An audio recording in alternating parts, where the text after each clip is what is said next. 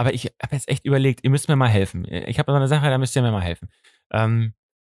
Ich habe jetzt herausgefunden, Table Dance Bars würde ich jetzt so erstmal nicht hingehen, aber der Tonmann hat so ein Nicken gerade gehabt, wo das aussagen sollte, ich schon.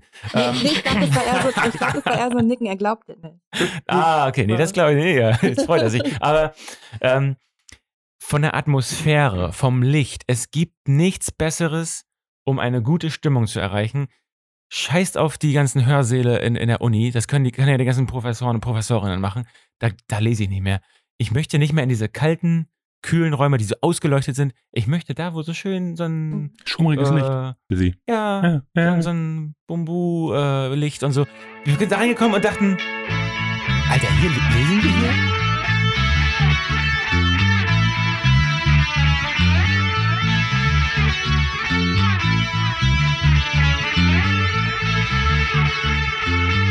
Weil ist ja jetzt was passiert, was wir uns geschworen haben, nie zu tun, uns um 10 Uhr in der Früh zu treffen und zu quatschen. Und... Ja, wer ist schuld? Ja, das ist ein bisschen die Frage. Wer ist denn eigentlich schuld? Ich finde das auch... Überall. Klar. Nicht so cool, immer Schuld hin und her zu schieben. Doch. Ja, finde ich auch. Schuldigen ist immer gut. Einer muss schon, wirklich. Ja. Warum hat die beiden eigentlich Kaffee und wo ist meiner? Du kannst gerne aus meiner Flasche trinken. Ist sehr stark und sehr schwarz. Alles gut, ich sitze hier um 10 Uhr mit meiner Spezi. Das ist auch so ein bisschen so Klassenfahrt-Vibes. Kennt ihr noch die Jugendherbergen, wo es immer diese Automaten, diese Cola-Automaten gab, die man leer getrunken hat? Hatte ich nicht mehr. Du hast den komplett leer getrunken alleine? Oh, ich habe Schweine. Also Spezi, meine Güte. Eine Woche lang nur von Spezi ernährt. Aber waren das so Dosen, die da rauskamen? Oder nee, so richtige Flaschen. Das war mega. Glasflaschen aus dem Automaten. Top. Hammer. Genau, ja. Wir hatten 1000 Themen vorgeschlagen. Mhm. Ich glaube, eine Sache bin ich zumindest schuldig geblieben. Ich weiß gar nicht, ob ihr überhaupt bereit seid. Aber wir wollten eigentlich sagen, wen wir wählen. Am Sonntag ist Wahl. Oh ja. Und ich habe versprochen, dass ich sage, wen ich wähle. Ne? Das finde ich auch sehr interessant, weil da jetzt ja gerade auch bei Slack bei uns verschiedenen Channeln die Umfrage war, ob wir das überhaupt machen, ob wir das machen wollen. Mhm. Ja. Wir im Allgemeinen. Zu erzählen, wen wir wählen. Aber intern. Oder? Ja, ich glaube, die Frage ist auch, ob wir es nach außen anonym. Was soll der Scheiß? Ja, du willst es doch jetzt auch gerade erzählen, was du willst. Wie angreifbar kann man sich machen? Ja, aber wir sind ja jetzt hier zu dritt. Aber wir sind schon angreifbar. Ich bin ja nur einer. Aber wenn alle. Hallo? Ne. Aber ich wähle. Ich habe mir hier dieses Schmunzeln fällt mir schon wieder nicht. Vom Namen, ne? Vom Namen finde ich am geilsten Hegel. Die Europäische Partei Liebe. Ja, ich auch. Die holt mich sehr voll dabei. Da weiß ich nicht, was ich kritisieren soll. Ich habe mir das Programm nicht angeguckt. Dann bei uns gibt es ja noch die FPA, die Freie Parlamentarische Allianz. Das sind so eine junge Leute. Die sind immer auf allen Plakaten und drehen hier richtig frei. Und dafür, ich habe so Respekt vor deren Engagement, dass die hier so durchziehen und wirklich einen ganz anderen Wahlkampf machen. Und da habe ich mir aber leider die Inhalte angeguckt und dann steht da ganz locker. Also alles so Sachen, wo man denkt, ja, warum nicht? Und dann ist auch gar nicht so ein riesengroßes Wahlprogramm. Und dann ein Punkt, ja, wir würden gerne auch hier so Genmais und Ageranbau und so vorantreiben. Da hätten wir Bock drauf. Also, alles war so ein bisschen im Wagen und also, naja, das hier verbessern und Kultur und Bildung und was alle so sagen. Und auf einmal kam so ein richtiger Brecher, wo man dachte, na gut, okay, das wird wahrscheinlich viele wieder davon abhalten. Aber wirklich, ich bleib dabei, was die hier so an Wahlkampf machen, ist irgendwie echt, habt ihr sie nicht bemerkt, dass sie überall sind? Das ist der Typ, ich habe die gar nicht so wahrgenommen, nee. Das ist meine Bubble jetzt schon. Ich bin in der Bubble Freie Parlamentarische Allianz. Reden wir eigentlich über Landtag oder über Bundestagswahl? Landtag. Ja, gut. Landtag. Die wurde hier in Greifswald gegründet, die Partei. Wenn ich richtig verstanden habe, in der Bibliothek, in der großen. Der Luca Pivotta, der ist da einmal ganz groß überall. Der ist auch echt sympathisch. Genau. Den habe ich mir, glaube ich, gestern auch nochmal angeschaut, aber mir die Partei nicht gemerkt, weil ich den Nachnamen einfach so witzig fand. Wie heißt der? Pivotta. Die Partei hätte Pivotta heißen, die Pivotta-Partei. Ja. Pivotta. Mit Doppel-D oder was? Ich glaube, ja. Pivotta? Ich glaube mit W, ne? Pivotta. Ja. Mhm. Ja, gut. Ja, stark. Aber Jetzt, wo sie mich da nicht gekriegt haben mit dem Genzeug, würde ich sagen... Warum bist du Genmais? Findest du gut? Warum bist du gegen Gen? Schmeckt besser. Kenne ich mich nicht aus, aber... Schmeckt einfach besser. Ich wüsste jetzt nicht, was ich dagegen erstmal hätte.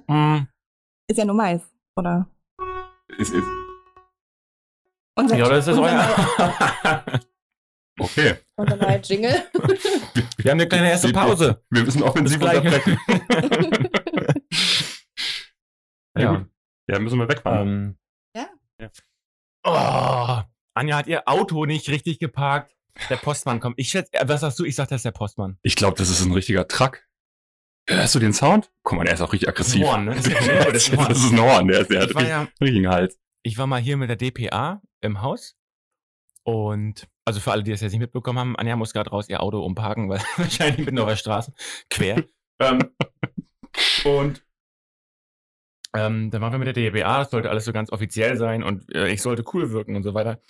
Und dann hukte auf einmal draußen der Postmann, aber auch nicht so hinweismäßig, sondern schon in so einer gewissen Aggressivität. Und dann bin ich raus. Und wir haben kurz geredet, das war dann auch, hat er so einen typischen Pommern-Ton von beiden aus. Und am Ende hatte ich ihm erklärt, naja, du fährst jetzt zwar auf so einer Straße, aber es ist ein bisschen komisch jetzt für dich, das zu hören, aber es ist tatsächlich unsere Straße. Die wirkt jetzt, also diese Straße, die wir hier, oder dieses Grundstück, was wir gekauft haben, wirkt ja ziemlich öffentlich, weil noch nichts eingezäunt ist. Korrekt, ja. Man denkt sozusagen, das gehört zum öffentlichen Verkehrsweg von Greifswald. Tatsächlich befindet man sich auf Katapult-Grundstück. Ich finde trotzdem nicht in Ordnung, dass ich ihn dazu parke auf unserem Grundstück, aber dieser Hinweis, er hatte das dann tatsächlich nicht geglaubt. Und wir haben uns dann der Ordnung halt angeschrien und achso, es ist nicht gut ausgegangen? Nee, es blieb dabei, also er glaubte mir ja nicht. War ja auch egal, was soll ich da, also mich da aufspielen, habe ich ja nur so ein bisschen und... Hast du nicht quer geparkt danach? Extra nochmal. Und der muss halt hier durch zu diesem Studentenwohnheim, ne? Da will der hin. Das ist hier hinter uns, ne? Genau, aber ja. Die Straße ist halt auf unserem Grundstück. Ja. Ist ja in Ordnung, müssen wir auch. Ist ja nett, wenn wir uns verhalten. Anja ist zurück. Ich habe extra nachgesagt, Auto packt super, ein LKW kommt aber nicht vorbei. Ja. Naja, gut, kann man auf so einer Baustelle auch nicht mitrechnen, sag ich mal. Hat er gesagt, du parkst super? Ich habe nicht mit ihm gesprochen, du. Nee. Anja hat es gesagt vorhin, zu sich selbst. Ja. Oder und zu mir. Genau. Ja. Müssen wir mal reden mit den Leuten. Also. Ja, FPA. Ich wollte euch jetzt nicht so lange warten lassen, dass ich da noch rumschnacke. Ich war fast bei der FPA. Mhm. Dann dachte ich, nee, Genmais, bin ich raus. Obwohl der besser schmeckt. Könnte sein. Ich weiß es nicht, die Amerikaner haben das ja, die ziehen das ja durch, ne? Und die mögen dann, im Gegenzug mögen die den Naturkäse aus Frankreich nicht. Das finden die ekelhaft. Ja, ich auch. Hallo. Also ich glaube, du dichtest gerade Anja ihre Partei an, wenn du das so weitermachst. Stimmt. Ich bin ja immer besser hier. Genmais, hallo. Wen gibt's denn noch? Kann ich gleich eintreten. Also du willst die AfP. Die hört sich ja fast wie AfD an, ne? Da möchte ich mal darauf hinweisen. Aber die hat auch... Ich vermute, dass die so ein bisschen... Die wirken so ein bisschen, als wenn so die Liberalen für die Jungen wären, so die frischen Neuen. Weil die FDP hat das gar nicht hingekriegt mit ihren neuen Farben. Wirklich die jungen Leute anzusprechen. Mit ihrem Pink da und so. Achso, ich dachte mit Schwarz-Weiß, meinst du? Aber Pink bin ich auch voll dabei, oder? Pink spricht dich an, ne? Aber, ja. Aber jetzt, weiß ich nicht. Reicht das? Für eine Partei nicht. Wenn man als Partei nur eine Farbe hat. Aber es ist ein guter Einstieg. Also wenn man fragt, hast du ein Parteiprogramm? Ja, nee, wir haben erstmal eine Farbe gewählt. Ja. Es ist ja auch nicht mehr viel frei, es sind ja alle Farben weg. Was macht man, wenn wir erst eine neue Partei gründen? Welche Farbe hat die denn? Zebra? Ist natürlich schwierig, weil immer noch deutschsprachiger Raum, ja, setzt man sich sofort in die Nesseln, aber haben wir eine türkise Partei? Warte mal, ich bin ja so Farben. Blind. Türkis ist grün und blau, ne? Ja, genau. Ja, ist da nicht AfD ein bisschen grün drin auch? Ja, und die Grünen auch. Ach so. Ah. Ja. Na gut, dann ist es echt die FPA.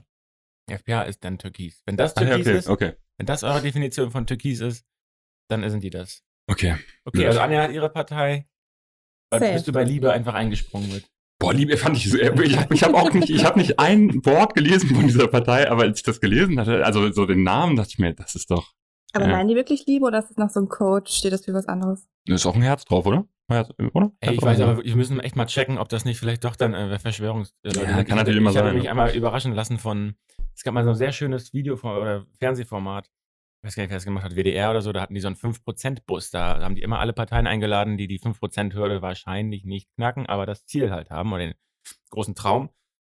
Und dann hatten die, ich glaube, die Basis. Und da dachte ich so, das hört sich doch ganz nett an, das sind doch bestimmt... Naja, Leute, die sind auf dem Boden geblieben und die machen vernünftige Sachen. Und dann kam da lauter Verschwörungsschrott. Also, das hat überrascht, dass die so einen netten Titel hatten, ne? Die Basis. Und die sind wirklich offensiv unterwegs, was Plakatieren angeht. Ist mir auch in Hamburg, fand ich so krass. Überall hängt die Basis.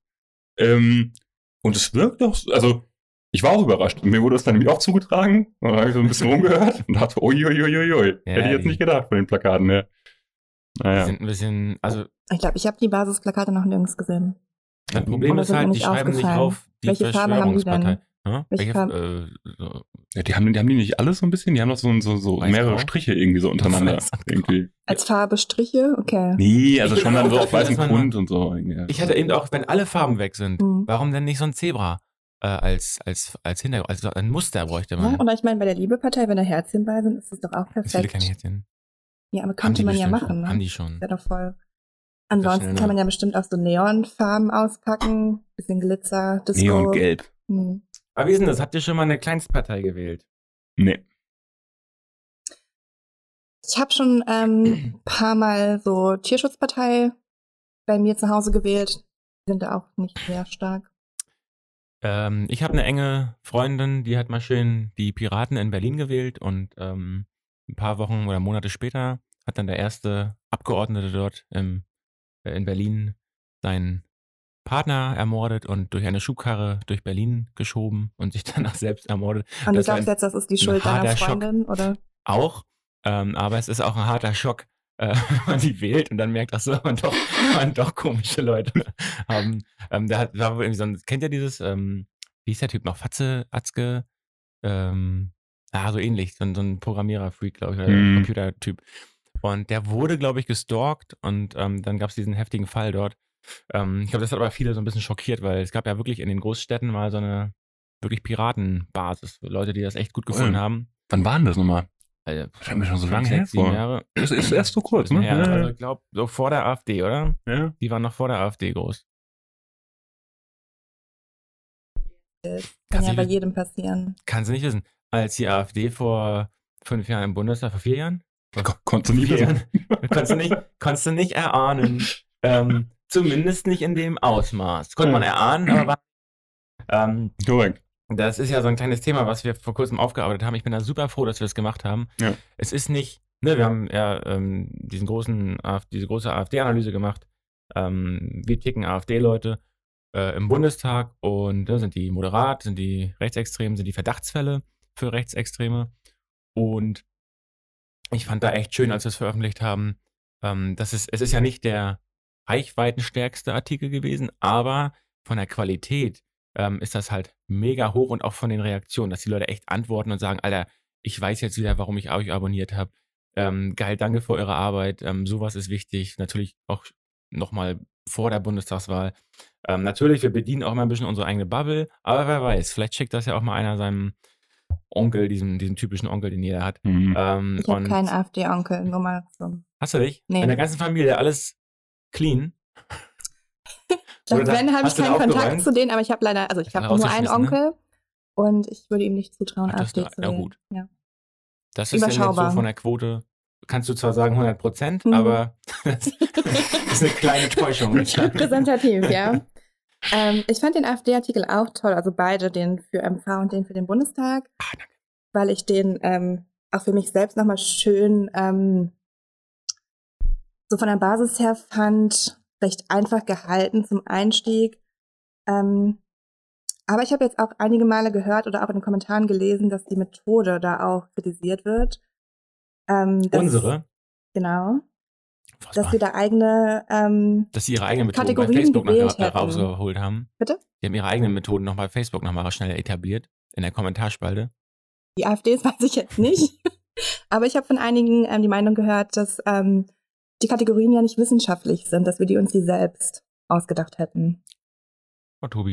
Was du hast ja damit losgelegt mit den Kategorien, oder nicht? Aber ich lasse Tobi das mal. Okay. Dankeschön.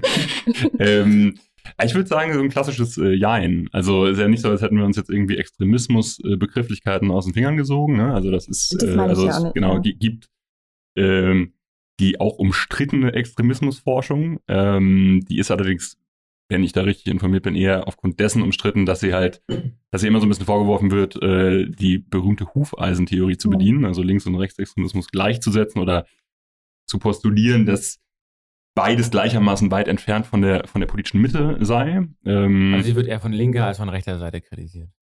Genau. Ne? Also dass gesagt wird sozusagen die ich glaube, so ein simples Beispiel ist, kann man drüber streiten, ne? Dass gesagt wird, Linksextremismus setzt sich halt in einer sehr extremen Form für Gleichheit ein, als höchsten Wert. Und Gleichheitsgrundsätze finden wir halt auch im Grundgesetz.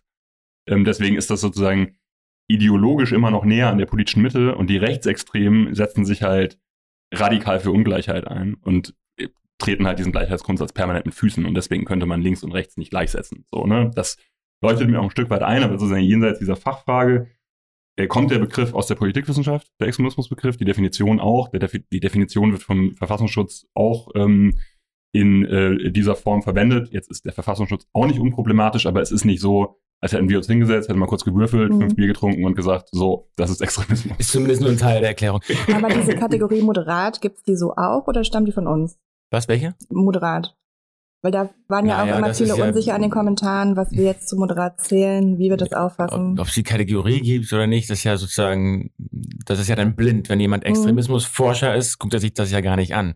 Das heißt, er definiert das vielleicht dann gar nicht. Ne? Er hat ja seine positive Definition, er braucht die negative nicht und die brauchten wir dann auch nicht. Wir haben ja geguckt, finden wir das oder finden wir Verdachtsfälle und wenn nicht, dann haben wir sie als moderat eingestuft. Aber wir haben die ja nicht sozusagen positiv definiert, dass wir gesagt haben, finden wir bei denen Demokratie befürwortende, einfach gesagt, wir haben nichts gefunden, das heißt für uns moderat, aber es gibt nichts, einfach ein Auslassen.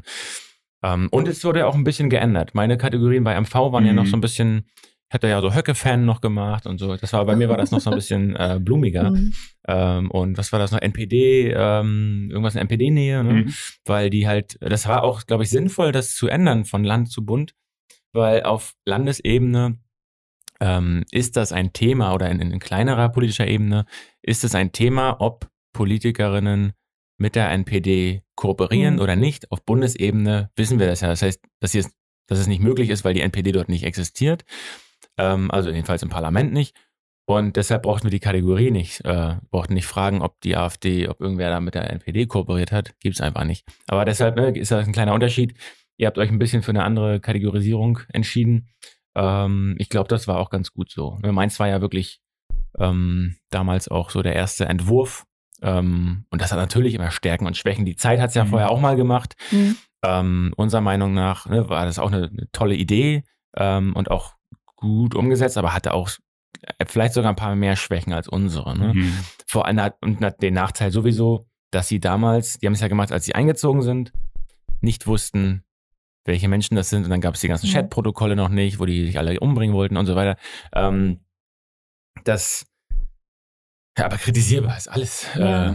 Also klar, wir bilden da Kategorien, die nehmen wir uns von irgendwo. Klar kann man das scheiße finden. Und das fand ich auch voll schön, dass ja nochmal auf den Site, auf die Untersuchung angegangen wird und jetzt man diesen Kontext ja hat. Man kennt die AfD mittlerweile, man kann mehr beurteilen. Also fand ich schön, dass das mal aufgegriffen wurde. Und gestern Abend beim Running Dinner ist mir auch ein Gespräch mit Julie Katz sehr in Erinnerung geblieben, wo ich auch viel drüber nachgedacht habe. Und zwar hat sie gesagt, dass sie auch AfD wählt. Menschen dazu bringen möchte, Katapult zu lesen und dass sie es cool fände, wenn AfD-Mitglieder diesen Artikel lesen. Wo ich dann direkt geantwortet habe, ja, aber dann mach doch so einen Artikel nicht. Sie finden es cool, wenn AfD-Mitglieder... uns lesen würden, genau. Aber das machen die. Das müssten sie ja, sonst würden wir die Abmahnung nicht alle kriegen. Aber ich glaube, also für mich war das so die Interpretation, nicht nur lesen und auch Scheiße finden, sondern lesen, drüber nachdenken und was mitnehmen. Das ist zu viel verlangt, glaube ich. Ich glaube, das ist Hippie-Zeug. Ja. Das zu denken, das glaube ich im Leben nicht dran. Dass das von den... Wie viele Bundestagsabgeordnete sind mal mit 94 eingezogen, glaube ich, im Bundestag? 92 oder so? Genau, und sind jetzt noch bei 86. Ey, als Petri damals ausgestiegen ist, dachte ich ja, Mann, ich bin fest davon überzeugt, ich liege aber auch falsch mit so Sachen, ich bin fest davon überzeugt, die sind irgendwann schön so halbiert. So ein Petri-Lager, moderat, obwohl eigentlich auch nicht moderat, egal. Und die wirklichen Gauland-Anhänger, die noch irgendwie so geile Hitler-Anspielungen cool finden. Und das ist ja dann wirklich echt klein geblieben, ne? Die hängen sich dann an die Partei und alle dachten, Petri ist hier das Flaggschiff, die zieht hier alles so, die ganze Partei nach oben und dann sagt man Scheiß drauf. Kommt die nächste Frau irgendwie aus der Schweiz und die übernimmt das dann. Das fand ich eigentlich ganz interessant, weil ich fest davon überzeugt war, die hat so eine Strahlkraft als Person, die kann welche mit rüberziehen und dann war es eben nicht so. Dann hat man doch gesehen, nein, die Partei. Es ist die Partei, die strahlt und nicht die Person. Wahrscheinlich, also vermute ich mal bei allen.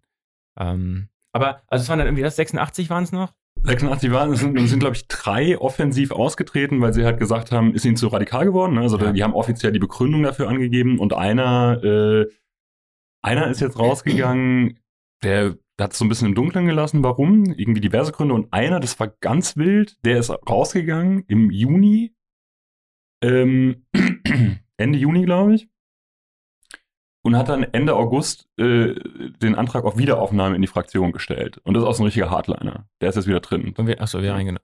Aber wenn wir bei dem Thema Juli Katz waren, sie glaubt, wäre cool, wenn die das nicht nur lesen, sondern auch mal... Das ist doch meine Interpretation sich, ne? Jetzt, wie ich das verstanden habe, was sie meinte. Dieses Argument im Allgemeinen. Was glaubt ihr denn, so ein Artikel, ne? Den schreibt man und man weiß, von wo man Applaus bekommt. Was glaubt ihr denn, wie viel Prozent der Lesenden kam, oder nee, ja doch der Lesenden, erstmal nur der Lesenden, kam bei so einem Artikel aus der eigenen Blase und wie viel wirklich aus der rechtsextremen, Neonazi, rechtsradikalen und AfD-Ecke? Die es lesen und gut finden oder die es einfach nur lesen? Erstmal nur die es lesen. Also in Prozenten, ich will Zahlen hören. Ich würde so sagen 70-30, 70 aus unserer Bubble, 30. Frage ist vielleicht, wo die konservative Bubble hingehört, aber ich glaube, die gehört eindeutig in unsere, also in die Moderate, ne? Die wollen sich echt abgrenzen. Ich würde sagen, noch weniger. Tatsächlich. Also tatsächlich lesen, ne? So, also wahrnehmen, ne, dass wir diese Grafik haben und sowas und das groß irgendwie aufgezogen haben, da glaube ich mehr. Aber die wirklich den Artikel dann lesen und nicht sofort reflexhaft sagen, okay, linkes Scheißblatt, lesen wir nicht, das glaube ich noch echt weniger. Aber ich habe eine Theorie zu genau diesem Ding, ja. Dadurch, dass wir da ja so eine Liste angelegt haben, alle 87 Bundestagsabgeordneten, möchten die auch, die kennen ja auch ihre, also wenn die AfD wählen, kennen die auch so ein paar, mindestens Gauland.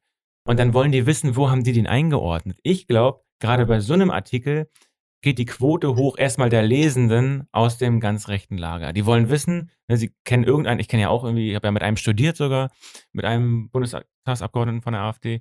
Also nicht jetzt irgendwie so entfernt, sondern in einer Studiengruppe mit 15 Leuten, also eng erlebt. Und da hätte sofort wissen wollen, wo habt ihr den Typen? Ist der moderat, ist der rechtsextrem oder ist der ein Verdachtsfall? Und ich glaube tatsächlich, dass diese Liste dazu geführt hat, dass ganz, ganz viele aus dem rechten Spektrum sich das angeguckt haben und auch genau gelesen haben. Ich habe zum Beispiel auch genau gelesen, so würde ich das jetzt auch nicht definieren, dass sie es von Anfang bis Ende komplett durchgelesen haben, können auch ganz skippen. Sie sehen die ganzen Namen da, hübsche Grafiken und schauen einfach mal drüber. Denken Sie nicht. Schauen einfach mal drüber. Das würde ich jetzt auch schon sagen, dass für mich das dazu zählt. Also ich glaube zum Beispiel, wenn wir unseren normalen Job machen, dann sind die eigentlich sowieso nicht bei uns. Oder so ein paar Verstreute haben wir ja wirklich ab und zu ganz rechte, die wir da noch betreuen. Aber wenn sowas rauskommt, ne, dann sagen wir jetzt mal, die AfD schreibt morgen einen Artikel über Katapult, über alle Mitarbeiter und die ordnen die ein. Dann würden wir das alle lesen. Würden alle denken, was haben die denn da gemacht? Wenn wir es nur mal einmal umdrehen. Wir würden großes Interesse haben, was die da für einen Scheiß gemacht haben. So wie sie es über uns auch denken. Deshalb glaube ich erstmal Lesequote bei den Rechten viel, viel höher als sonst. Man denkt erst nicht, aber würde ich schätzen. Und jetzt kommt eigentlich die allerinteressanteste Gruppe an Menschen, Ne, wir haben, wenn wir jetzt sagen, okay, die Leute sind so knallhart eingeteilt in entweder, es gibt ja wirklich eine harte Grenze zwischen dass die Leute sagen, okay, bis hierhin und nicht weiter, und das wir bei der AfD schon zu oft erlebt haben und gesagt haben, nee, das ist mir zu rechts. Diese beiden Lager sind ja nicht die einzigen. Es gibt ja auch noch so ein paar, die interessantesten für uns eigentlich sind, um die ja gekämpft wird. Mhm. Die sagen, die AfD hat vielleicht ein paar Einzelprobleme in Form von Menschen, die rechts sind, aber die grobe Stoßrichtung ist doch ganz in Ordnung. Das heißt, wie viel Prozent, schätzt ihr ein, sind eigentlich noch, also in der Mitte, wirklich in der Mitte zwischen diesen beiden Gräben? Warte mal, kann man zwei Gräben? Nee, in der Mitte im Graben noch. Naja, ihr wisst, was ich meine. Also, wie viele sind wirklich noch fragil in ihrer Meinungsbildung? Ja, und wie kann man wirklich noch sagen, hey, mit so einem Artikel können wir nochmal einem wirklich zeigen, ey, da gibt es Probleme bei der AfD und die sind nicht, das ist nicht im Meinungsbereich. Das ist kritisch. Ich glaube, das sind gar nicht so wenige. Ich überlege nur gerade, also kommen gerne wieder drauf zurück, also auf die harte Zahl, aber was so ein Artikel mit diesen Leuten macht. Also nehmen wir mal an, das sind relativ viele. Dann ist meine Befürchtung, also was nicht gegen den Artikel spricht, ich bin sehr froh, dass wir den gemacht haben, aber die Befürchtung ist, der Diskurs hat sich insgesamt verschoben in den letzten 4 Jahren. Ja, so, also dieses klassische, wird man ja wohl noch sagen dürfen, ist ja durch die AfD sehr gewandert. So. Jetzt machen wir da so eine Liste und geben auch jeweils Schlagworte, was haben die einzelnen Abgeordneten unter anderem gemacht in den letzten 4 Jahren. Und dann bin ich einer von diesen Mitte-Leuten, der aber sagt, da sind mir viel zu viele Ausländer hier. Als Beispiel. Ne? Ja. So. Und sich aber irgendwie immer noch als guter Demokrat fühlt, gute Demokratin, sich ja eigentlich nicht ins radikale Lager packen will, der sieht diese Liste und der sieht, da haben die sozusagen für diese Umvolkungsthesen und sowas, haben die Leute als rechtsextrem Minimum verdachtsfrei gewertet, dann werten die mich bestimmt auch so. Und in dem Moment, weil da wollen die wenigsten ja sein, also ich glaube, es gibt die wenigsten, die offensiv sagen, ich möchte ein Rechtsextremer sein, weißt du? Also sozusagen, ich glaube, der Prozentsatz ist relativ klein. Viele haben ein anderes Selbstverständnis von sich. Und das führt dann zu so einer reflexhaften Abwehrhaltung. Und das hatten wir in den Kommentarspalten sau oft. Ich weiß nicht, wie das damals bei dem MV-Artikel war, in euren Kommentaren.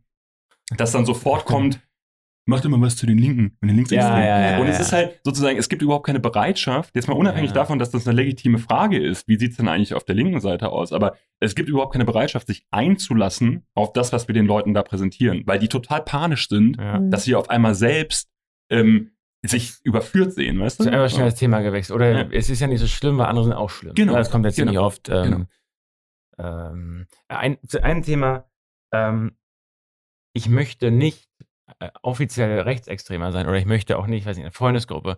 Das ist echt wenn man so auf dem Dorf hier in MV groß wird, ne, da wird ja viel damit auch gespielt, im Spaß, bei Jugendlichen, die dann, man merkt, irgendwann, es geht politisch los, vielleicht so mit 15, 16, würde ich mal schätzen, werden die ersten in der Schule politisch. Und dann sagt natürlich, naja, ich weiß es nicht mehr, aber da wird viel hin und her probiert, sprachlich. Ich glaube gar nicht, dass das immer abgelehnt wird. In den festen Freundesgruppen, wo sich jeder kennt, da machen die aus Spaß sogar solche Witze. Er ist unser Rechtsextremer und er ist nur der Rechtsradikale und er macht immer den Hitlergruß. Ich glaube tatsächlich, dass das in der Bevölkerung auch verbreitet ist. Wir kommen halt an diese Gruppen nicht ran, weil wir da keine Teilnehmenden sind. Und wenn wir dabei wären, würden die das sein lassen, wahrscheinlich. Aber ich denke trotzdem, dass das in so geschlossenen Freundesgruppen auch gemacht wird. Und gerade hier, das habe ich voll noch in der Schule so mitbekommen, dass dann dieser Sprung von böse Onkels hören zu dieser Kultur war immer sehr, sehr kurz. Also das war ein ganz kleiner Schritt. Das musste noch nicht immer was heißen, wenn die das gehört haben, aber es gab schon immer diese erste Hosenfraktion und böse Onkelfraktion. Bei den anderen war es immer irgendwann kritisch. Die haben dann immer irgendwann angefangen, mal zu gucken, ob so ein Hitlergruß auf dem Schulhof noch durchgeht bei den Lehrern oder nicht. Schmaler Grad, ne? Ja, voll. Kann ich da bestätigen. Ja. Und deshalb denke ich, ich bin doch nicht rechtsextrem oder ich will doch nicht rechtsextrem sein, dass das doch viele haben, die sagen, gar kein Problem mit, aber ich muss es jetzt nicht ganz groß raushängen. Ich dachte jetzt eher, sorry, noch ein ich dachte jetzt eher an unsere Familien. Also nehmen wir mal so den Onkel, der noch nicht AfD wählt, ne? Aber der dann so klammheimlich schon sagt, da waren aber wieder Ausländer unterwegs, als ich heute in der Fußgängerzone war. Das müssen wir auch akzeptieren, dass diese Empfindungen anscheinend bei den Leuten da sind. Vor allem, wenn sehr wenig Ausländerinnen da sind, dass dann, wenn dann einmal gesehen wird, dann ist ja das Problem, da ist es ja immer größer, als wenn es ein bisschen besser durchmischt ist, die Bevölkerung. Ne? Voll. Und das kann man ja auch nicht, da kann man ja sagen, das ist bescheuert, aber ich kaufe denen das ab, dass die das erstmal fühlen. Dass die sozusagen nicht lügen und eigentlich sagen, stört mich gar nicht, aber ich habe halt Bock jetzt, das zu sagen. Also ich glaube, die fühlen das wirklich. So. Das ist also ein ganz anderes, Okay, dann verstehe ich das. Genau. Aber ich fühle mich zum Beispiel damit auch total unwohl und zwiegespalten, weil ich glaube, dass man mich sehr krass auf der anderen Seite einordnen würde. Das habe ich schon öfter gehört. NPD? Nein, erzähle ich gleich weiter. Und ich meine, einerseits hat mir das zum Beispiel auch voll geholfen, diese AfD-Artikel von euch, um zu sehen, es gibt diese Kategorien, so kann man das verorten. Aber zum Beispiel musste ich mir in der Schule anhören, ich wäre extrem radikal, weil ich dafür mich eingesetzt habe, Straßennamen, die an Nazis zu ändern, umzubenennen. Ja, du wolltest ja deine Kommunisten dann haben, oder was? Das war mir egal, Hauptsache da ist kein Nazi-Name mehr. Bäume sind auch Pappelallee. Bitte? Was wolltest du denn? Du hast nicht gesagt, was du hast. Das ist der Trick. Du musst was schön Positives, Sonnenallee. Ja. Es ging erstmal nur darum, umbenennen, es ist problematisch und warum. Und ich wurde da von meiner ganzen Klasse total vorgeführt von meinem Einzige? Lehrer. Mhm. Oh. Also ich war die Einzige, die sich getraut hat. Welcher so krass war denn dann? Welcher Nazi ist denn da noch bei euch?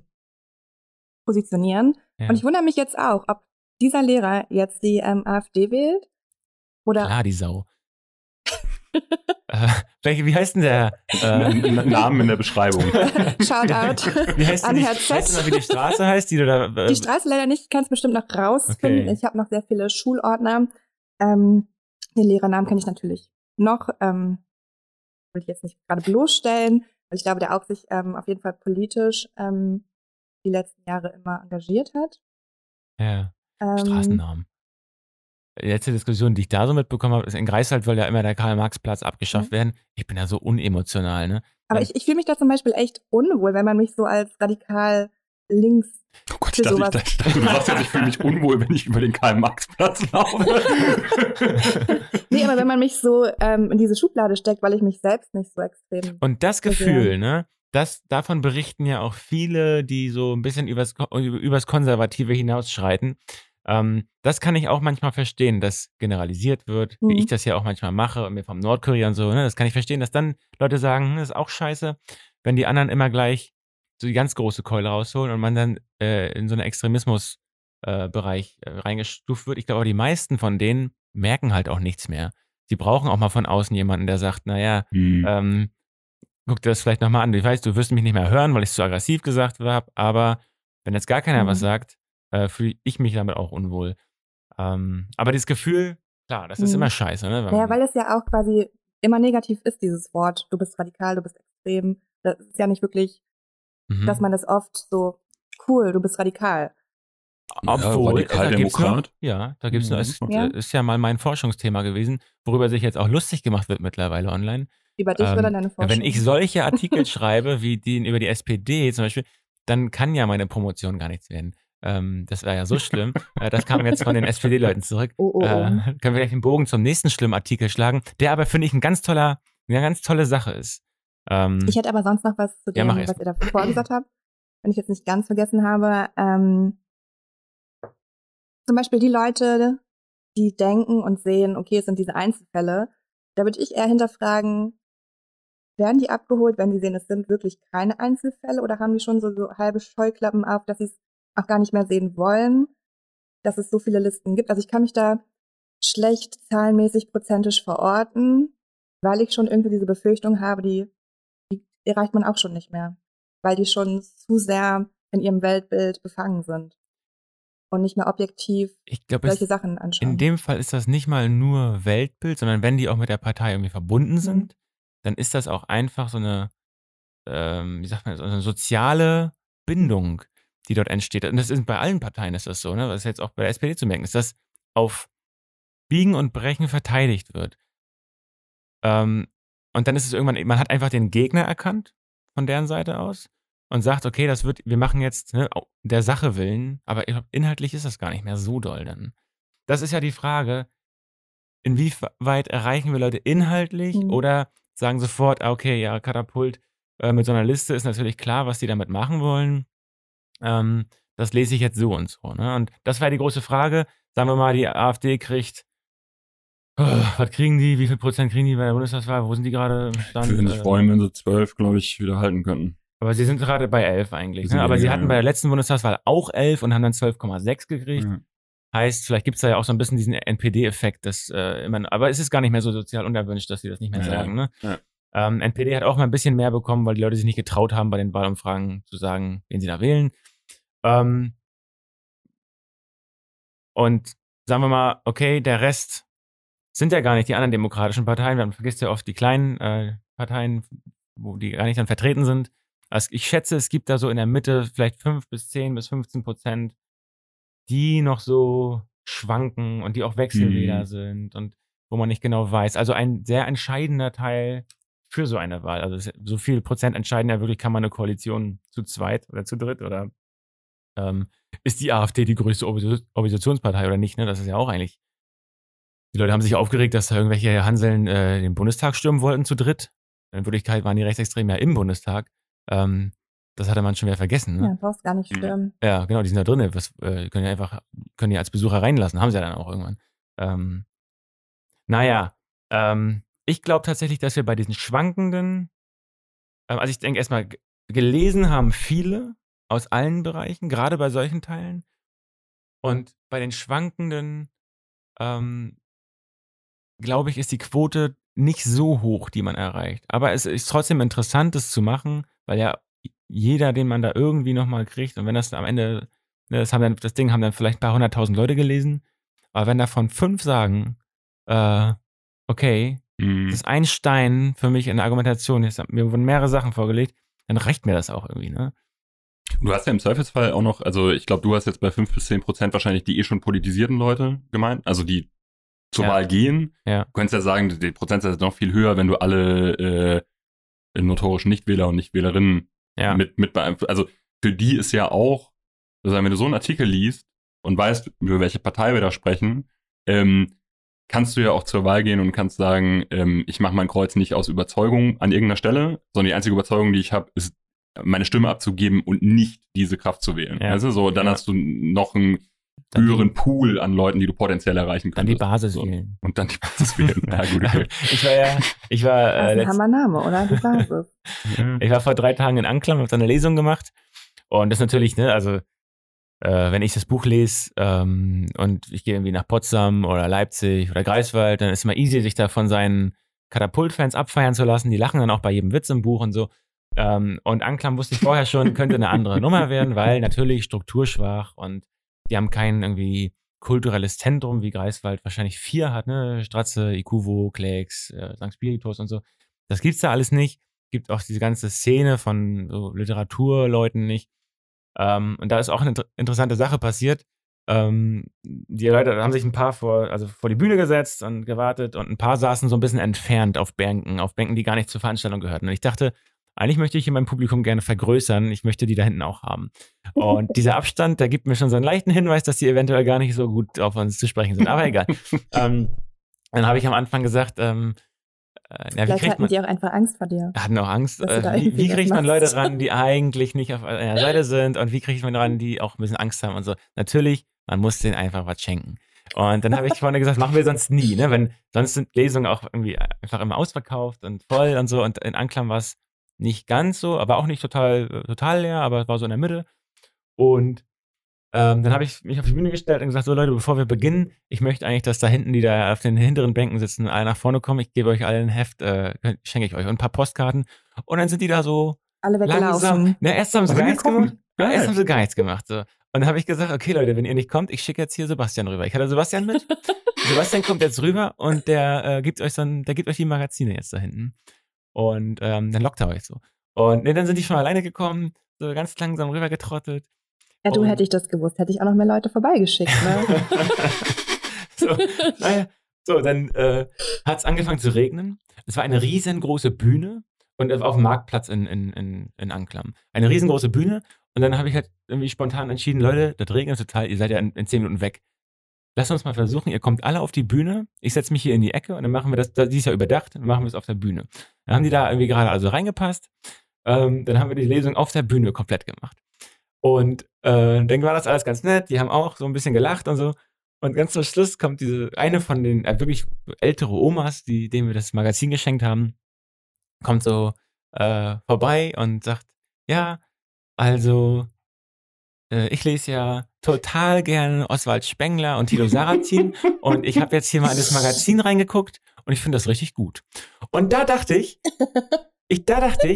Alter, was für einen Scheiß machen wir eigentlich? Wir hängen immer in Berlin und Leipzig und Greifswald, in den ganzen Städten ab. Ja, natürlich, wo wir so eine Fanbasis haben, die uns einfach immer abfeiern, aber was erreichen wir damit? Gar nichts. Sie bleiben dabei, was sie schon immer, und sie sind dann irgendwie progressiv grün und also grün im Sinne, nicht im Parteisinne, sondern ökologisch und sagen, okay, irgendwas muss man machen und sind irgendwie gerecht und wollen irgendwie sozial irgendwie vorne dabei sein.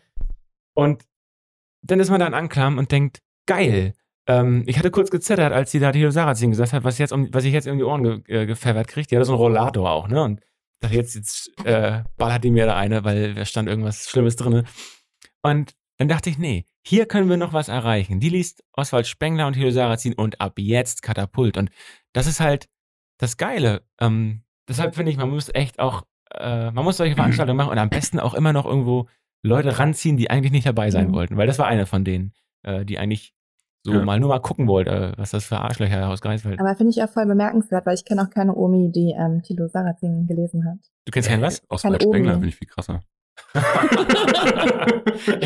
hatte wirklich kurz so eine, kennst du diese komische Aufregung, wenn die Hände nicht mehr ganz ruhig sind? Ich dachte, oh Gott, das will jetzt von seiner Oma jetzt hier so auf die Fresse zu kriegen, die findet das ja, muss das ja mega scheiße finden. Und mit den Karten und so, das findet sie schön bunt und das ist echt gut. So, das heißt ja wirklich, ey Leute, man muss sich einfach bemühen um die Leute und man muss die auch erreichen wollen und das schafft man eben nicht, wenn man in den ganzen Szenebezirken von den Großstädten abhängt. Das ist easy, ne? Man braucht doch auch manchmal einfach da Applaus abzugreifen, aber das hat mir eigentlich am meisten gegeben, so, dass sie gesagt hat, nö, das findet sie gut, das guckt sich jetzt an.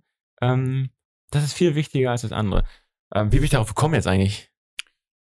Über deine Lesung und Anklam, naja, und es ging, glaube ich, immer noch um Leute erreichen. Wen wir genau, in einer Ecke saßen und du nicht vergrauen wolltest. Ja.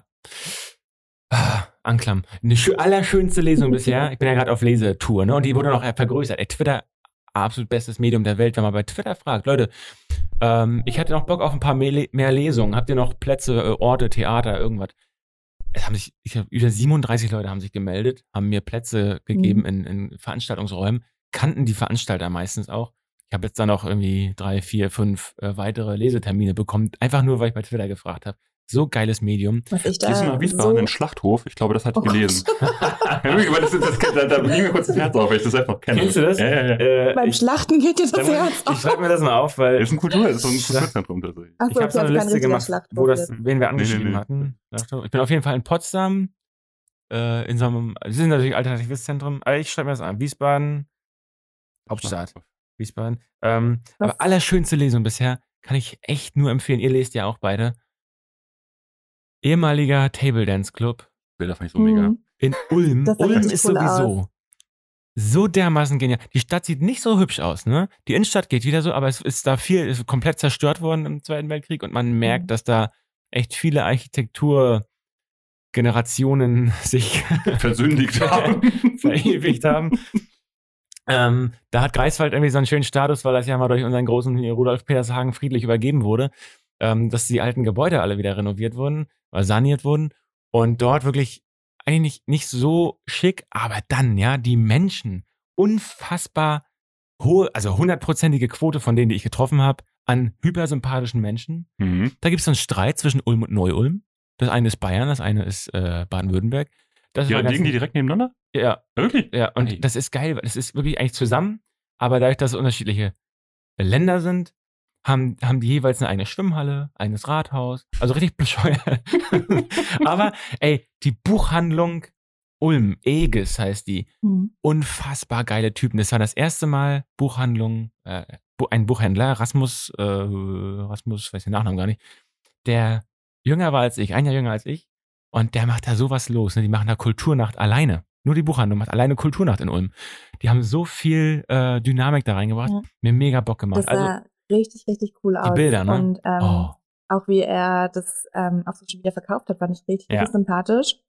Ich hoffe, ihr habt auch über das Sexbuch geredet, weil damit möchte ich da auch eine Lesung machen. Also, das passt natürlich, aber ich habe jetzt echt überlegt, ihr müsst mir mal helfen. Ich habe so eine Sache, da müsst ihr mir mal helfen. Ich habe jetzt herausgefunden, Table Dance Bars würde ich jetzt so erstmal nicht hingehen, aber der Tonmann hat so einen Nickengard gehabt, wo das aussagen sollte, ich schon. Nee, ich glaube, das war eher so ein Nicken, er glaubt es nicht. Okay, nee, das glaube ich nicht. Jetzt freut er sich. Aber von der Atmosphäre, vom Licht, es gibt nichts Besseres, um eine gute Stimmung zu erreichen. Scheißt auf die ganzen Hörsäle in der Uni, das können ja die ganzen Professoren und Professorinnen machen, da lese ich nicht mehr. Ich möchte nicht mehr in diese kalten, kühlen Räume, die so ausgeleuchtet sind. Ich möchte da, wo so schön so ein so ein Bumbu-Licht und so. Wir sind da reingekommen und dachten, Alter, hier lesen wir hier? Ja. Geil, wie geil ist das denn? Ja. Wir haben sofort da Pläne gemacht, wie wir so einen Raum auch bei uns hier machen. Ja. Samt ist, glaube ich, immer eine gute Idee. Samt. Die hatten so viel. Also es war so wirklich wunderschön, es war ausverkauft. Die Leute waren, ich glaube, auch durch den Raum und durch die geile Buchhandlung, die da auch da noch mit war. Ich bin Riesenfan von diesem Rasmus in der Buchhandlung. Und ich überlege jetzt, ob ich ohne moralische Probleme, da müsst ihr mir helfen, einfach nur noch da lese. Auch, ja, ich werde sofort den nächsten Termin verabredet, aber das ist ja jetzt eine ehemalige Table Dance Bar. Jetzt bin ich natürlich schnell auf die Idee gekommen zu sagen, ich könnte ja auch in noch laufende, jetzt gerade aktuell noch in Betrieb befindliche Table Dance Bars gehen und einfach die Betreiber fragen. Ich glaube, ich fände auch cool, wenn du da eine Show nebenbei machst. Also, was? Wenn du damit eine Show machst. Genau, ich möchte, dass da Männer tanzen. Und dann liest du. Aber mal im Ernst, ihr verarscht das jetzt, aber mal im Ernst, dass wir sozusagen, ist das moralisch ein Problem, weil man ja in so ein Gebiet geht, wo eventuell Feminismus nicht mega angekommen ist, wo es noch ein paar Probleme gibt. Oder kann man sagen, dann lassen wir erst recht Männer. Ich meine, da muss ja gar keiner tanzen, ne? Aber ich finde es einfach, ich würde es geil finden, wenn man sagen würde, okay, ich habe jetzt so eine Lesereise. Und da trifft sich die High Society der Literatur immer im Table Dance Club. Ich finde das irgendwie... Ich bin da total bei dir. Einerseits, weil wir gestern Abend auch die Idee hatten, mit dem Sexbuch in Sexshops zu gehen und zu lesen. Klar finde ich das gut und wichtig, dass du diese moralische Konstante ansprichst. Und ich finde, da sollte man vorher auch vielleicht mal inkognito schauen, wie sind die Bedingungen da in dem Laden, wie läuft es da. Du musst jetzt überall inkognito mal gucken gehen. Ja, ich finde, wir bilden da so ein eigenes Team, so ein kleines, dass das einfach mal sich anschaut. Ich weiß ja auch gar nicht, wie das da so ist, ob das frauenverachtend ist oder wie das... Ich glaube auch nicht, dass das dass man per se sagen würde, so aus feministischer Perspektive oder so, das ist ein wahnsinniges Problem. Gibt es auch verschiedene Positionen. Wenn die da gut bezahlt werden, dann haben wir irgendwie Bock drauf. Genau, viele sehen es ja sehr empowernd, dass sie selbst bestimmen können, sie dürfen da tanzen, sie können da tanzen. Wenn es da halt nicht diese Komponente gibt, dass sie dazu gezwungen werden, ist es ja wieder was ganz anderes. Dann frage ich das vorher einmal ab. Genau, deswegen meine ich ja diese Inkognito-Gruppe. Vielleicht schleusen wir da jemanden von uns ein, der das mal mitprobt. Dann gehe ich jetzt wieder einen Schritt weiter und frage, ob dann nicht auch doch welche nebenbei tanzen können. Gibt's Gebet? Aber dann bitte Männer. Ja, damit wir das nämlich, wie gesagt, diesen oder Blick... Oder beides. Ja, Punkt. Das ist, wenn du da auf Recherchetour gehst jetzt. Ja, und halt auch Conchita Wurst. Guck doch mal, ob das würde mich ja wirklich interessieren. Gibt es das einfach in so einem kleinen, jetzt nicht so ein riesen Etablissement mit 80.000 Räumen, sondern so wie in Ulm? Gibt es Table Dance Bars, in denen in so einem kleinen Raum beide Geschlechter tanzen? Fände ich ja spannend. Gibt's das? So, jetzt müssen wir auf den Tonmann gucken. Jetzt sag mal. Komm, Max. Kannst du ja mal als Follow-up. Was ist, wenn ich einfach einen Artikel oder Editorial das nächste und sage, hier Leute, das ist jetzt mein Ziel. Ich möchte eine Table Dance Lesereise machen. Das hat vorher noch keiner gemacht. Ihr wart doch alle schon, also unsere Lesenden, ne, das sind ja über 80.000. Da wird doch so ein Promille mindestens dabei sein, die sich gut auskennen, vielleicht sind es auch 50%. Und dass die einfach mal so Hinweise geben, wer da Bock drauf hat. Also es ist so eine schöne schräge Veranstaltung, und da habe ich Bock drauf. Ja, und wenn denn dort so Conchita Wurst und die, wie heißt die aus Hamburg, diese große? Olivia Jones. Ja. Die muss da schön tanzen. Und ich hatte noch so eine Lesung in Rostock. Ich finde es auch cool, wenn die mitlesen. Die können auch mal vorlesen. Ja. Oder die lesen tatsächlich. Und wir tanzen. Das habe ich mir gerade aufgeschrieben. Ich mache intern nachher eine Abstimmung. Erstens, finden wir es problematisch oder nicht? Was finden wir daran problematisch? Tanzen wir? Bringen wir unsere eigene Tanzgruppe mit? Wenn man schon problematisch fragt, dann glaube ich, kommt da auch was. Okay. Obwohl, ich habe ja auch eben gefragt. Ja. Aber ihr seid ja auch liberale Leute, ne? Weil zum Beispiel, ich weiß auf jeden Fall, Jan, unser Redakteur, der würde schon mal seine Waden zur Verfügung stellen. Er hat Bock. Also wir können mit ihm auf jeden Fall Plakate. Der kann ja mit der Wade so. Du machst Bauchtanz? Nee, der kann ja Wadentanz machen. Statt Bauchtanz. Ja, das ist so in so wabbelnde Waden. Also, wabbelnde Waden.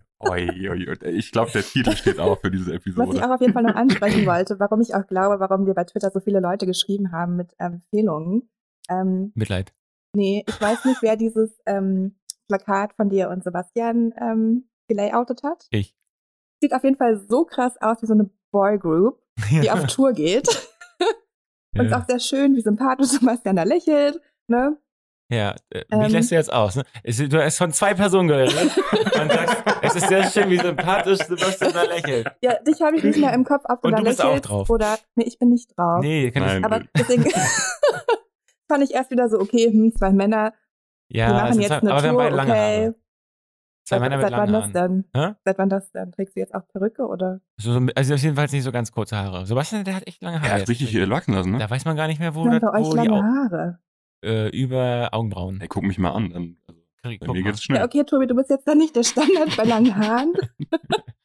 Was eine lange Mütze. Aber ich würde nicht mal sagen, dass ich lange Haare habe. Also. Ja, das stimmt. Das waren die kurzen Haare. Nazi-Frisur. Ja, vor allem mein Bart auch. Diese Stille. Was? Mein Bart auch. Dieser kurze Bart. Gebe ich mir viel Mühe. Wir müssen einen Schritt weiter noch gehen, weil das passt irgendwie ganz schön in diese Diskussion.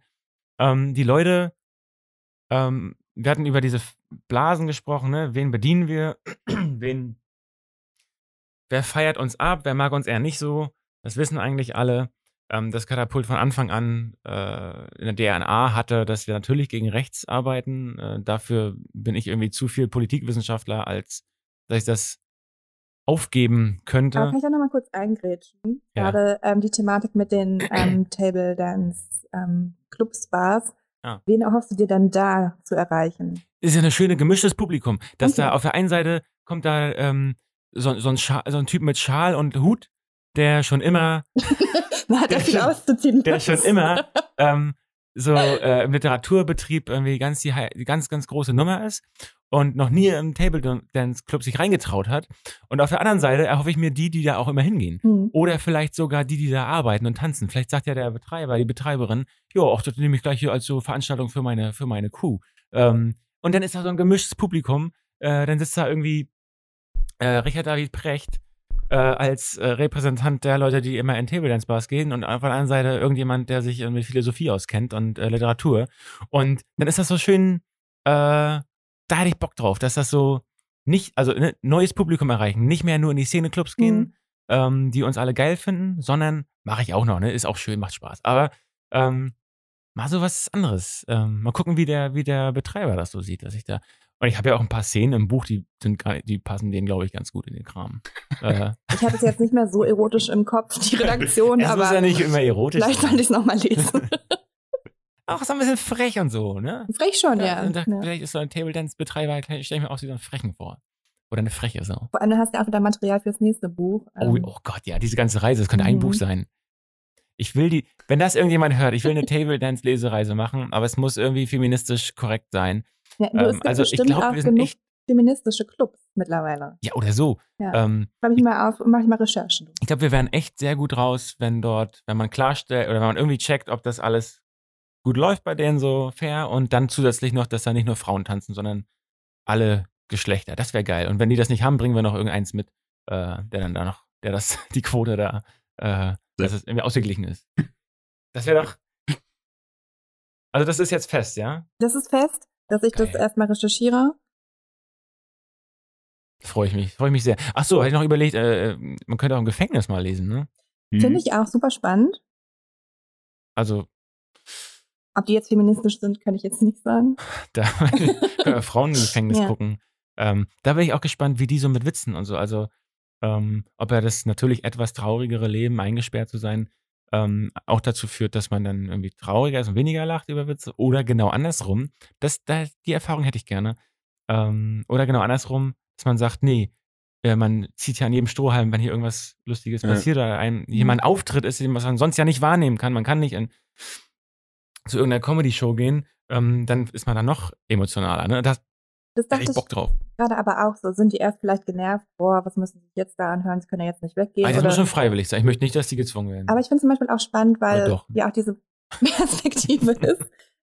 Es ist ja für die Unterhaltung, Abwechslung, egal ob sie es jetzt toll finden oder nicht, es ist einfach mal so eine Stunde. Aber mir ist das nicht egal. Ich bin echt froh, wenn die Leute ein bisschen mitmachen und natürlich auch cool finden. Und danach, wir haben so ein paar Lesungen gehabt, da ist echt danach eine riesen Schlange dann am Büchertisch und dann wollen die Autogramme und so. Und das ist ja für uns immer noch skurril, dass wir hier irgendwie als die kleinen Pushis irgendwie in Greifswald angefangen haben und jetzt irgendwie Autogramme geben. Eine ganz komische Situation, ne? Und dann passiert das irgendwie in Leipzig, ist das so, dann stehen die wirklich da 30 Meter Schlange für ein Autogramm und für ein Buch, ne, das sie kaufen. Das ist ja immer noch unwirklich. Juli Katz und ich haben die Redaktion signiert, weil du nicht da warst. Ihr kommt nicht mal drin vor. Na, jetzt ja schon, ne? Habt ihr meine gefälscht oder eure reingeschrieben? Ja, wir haben extra gefragt und sie meinte, ja, nee, das ist dann gefragt? Halt so. Nee, also eine Mitarbeiterin der Buchhandlung dort holt sich halt immer signierte Exemplare, wenn irgendjemand liest und hatte wohl gerade die Redaktion gelesen. Naja, und aber es waren halt nur Juli und ich da und haben jetzt halt unterschrieben. Ja, ich habe ja auch mal einen Buchhändler gefragt. Es gibt ja welche, die das Buch total abfeiern und lustig finden und manche, die mit der Sprache nichts anfangen können, weil die Sprache ja so ein bisschen flapsig und ein bisschen unernst ist. Und da hatte ich ja so einen älteren Vertreter mal, der hat dann das erstmal lesen lassen, so als Test von seiner Mitarbeiterin. Und der hat mir so knallhart ins Gesicht gesagt, wir haben das hier liegen. Meine Kollegin hat das auch mal angelesen und die ist dann zu mir gegangen und hat gesagt, ja, du, Reinhard, musst du nicht lesen.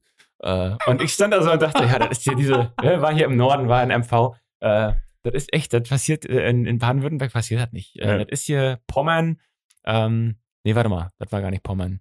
Es ist auf jeden Fall im Norden und man denkt so, alter Schwede, ja, ich hätte es aber auch nicht gesagt.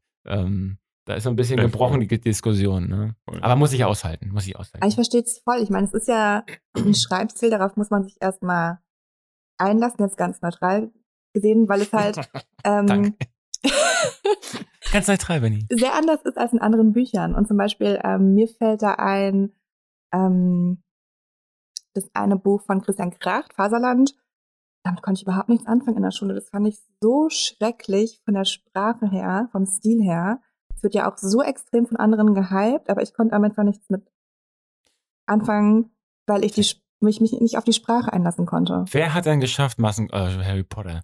Wer hat geschafft, massenkompatibel, wo alle, aber ich finde die scheiße. Aber, du findest Harry Potter scheiße? Nee, mich interessiert es einfach nicht. Ich habe das mir nie angeguckt, nie gelesen. Auch nicht. Ich bin komplett raus. Herr der Ringe. Ich glaube, du wirst sofort gecancelt, ihr beide jetzt. Harry Potter, bist du alt dafür? Nein, das war einer völlig so ein Zauberjunge da und so. Ich bin alt, 15. Weiß ich nicht. Mich hat das nicht abgeholt, thematisch. Herr der Ringe auch nicht. Für mich war das so ein bisschen eine Erweiterung von den ganzen russischen hier Märchen. Harry Potter war für dich. Ja. Das meinte mehr Tolstoi, oder? Nee, für die Kinderlektüre. Nee, na, hier diese ganze Barbarossa, nee, was ist das? Baba Yaga. Ja. Nee, Barbarossa ist ein anderer. Wie heißt denn dieses Federchen Frost? Ist das nicht russisch? Da gibt es auch so ganz viele russische Sachen. Das wurde bei uns früher, auch wenn mir Titel nicht mehr einfallen, da hatte ich mich auch schon so halb für interessiert. Und das war für mich eine Erweiterung einfach dann aus England. Das finde ich total verstörend. Es ist aber so. Es ist genau die gleiche. Es ist nicht so. Ich bin zum ersten Mal in meinem Leben in einer Mehrheitsposition, wenn es um Harry Potter geht. Zum ersten Mal. Ich krieg immer so auf die Fresse. Also ich glaube, das ist hier keine Mehrheitsposition, weil ich glaube... Thomas zählt nicht. Thomas raus. Keine Stimme. Im wahrsten Sinne des Wortes keine Stimme. Ich meine, ist ja voll okay, wenn ihr das nicht mögt, aber einfach dieses Abstrakte mit russischen Märchen zu vergleichen. Ich mag's nicht mal nicht. Noch schlimmer, ich interessiere mich einfach auch nicht. Ja. Es ist nicht mal, dass ich sagen kann... Aber hast du es gelesen? Oder nur geschaut? Nein. Das sind mir die Liebsten, die urteilen, bevor sie irgendwas kennen. Das ist reiner journalistischer Standard.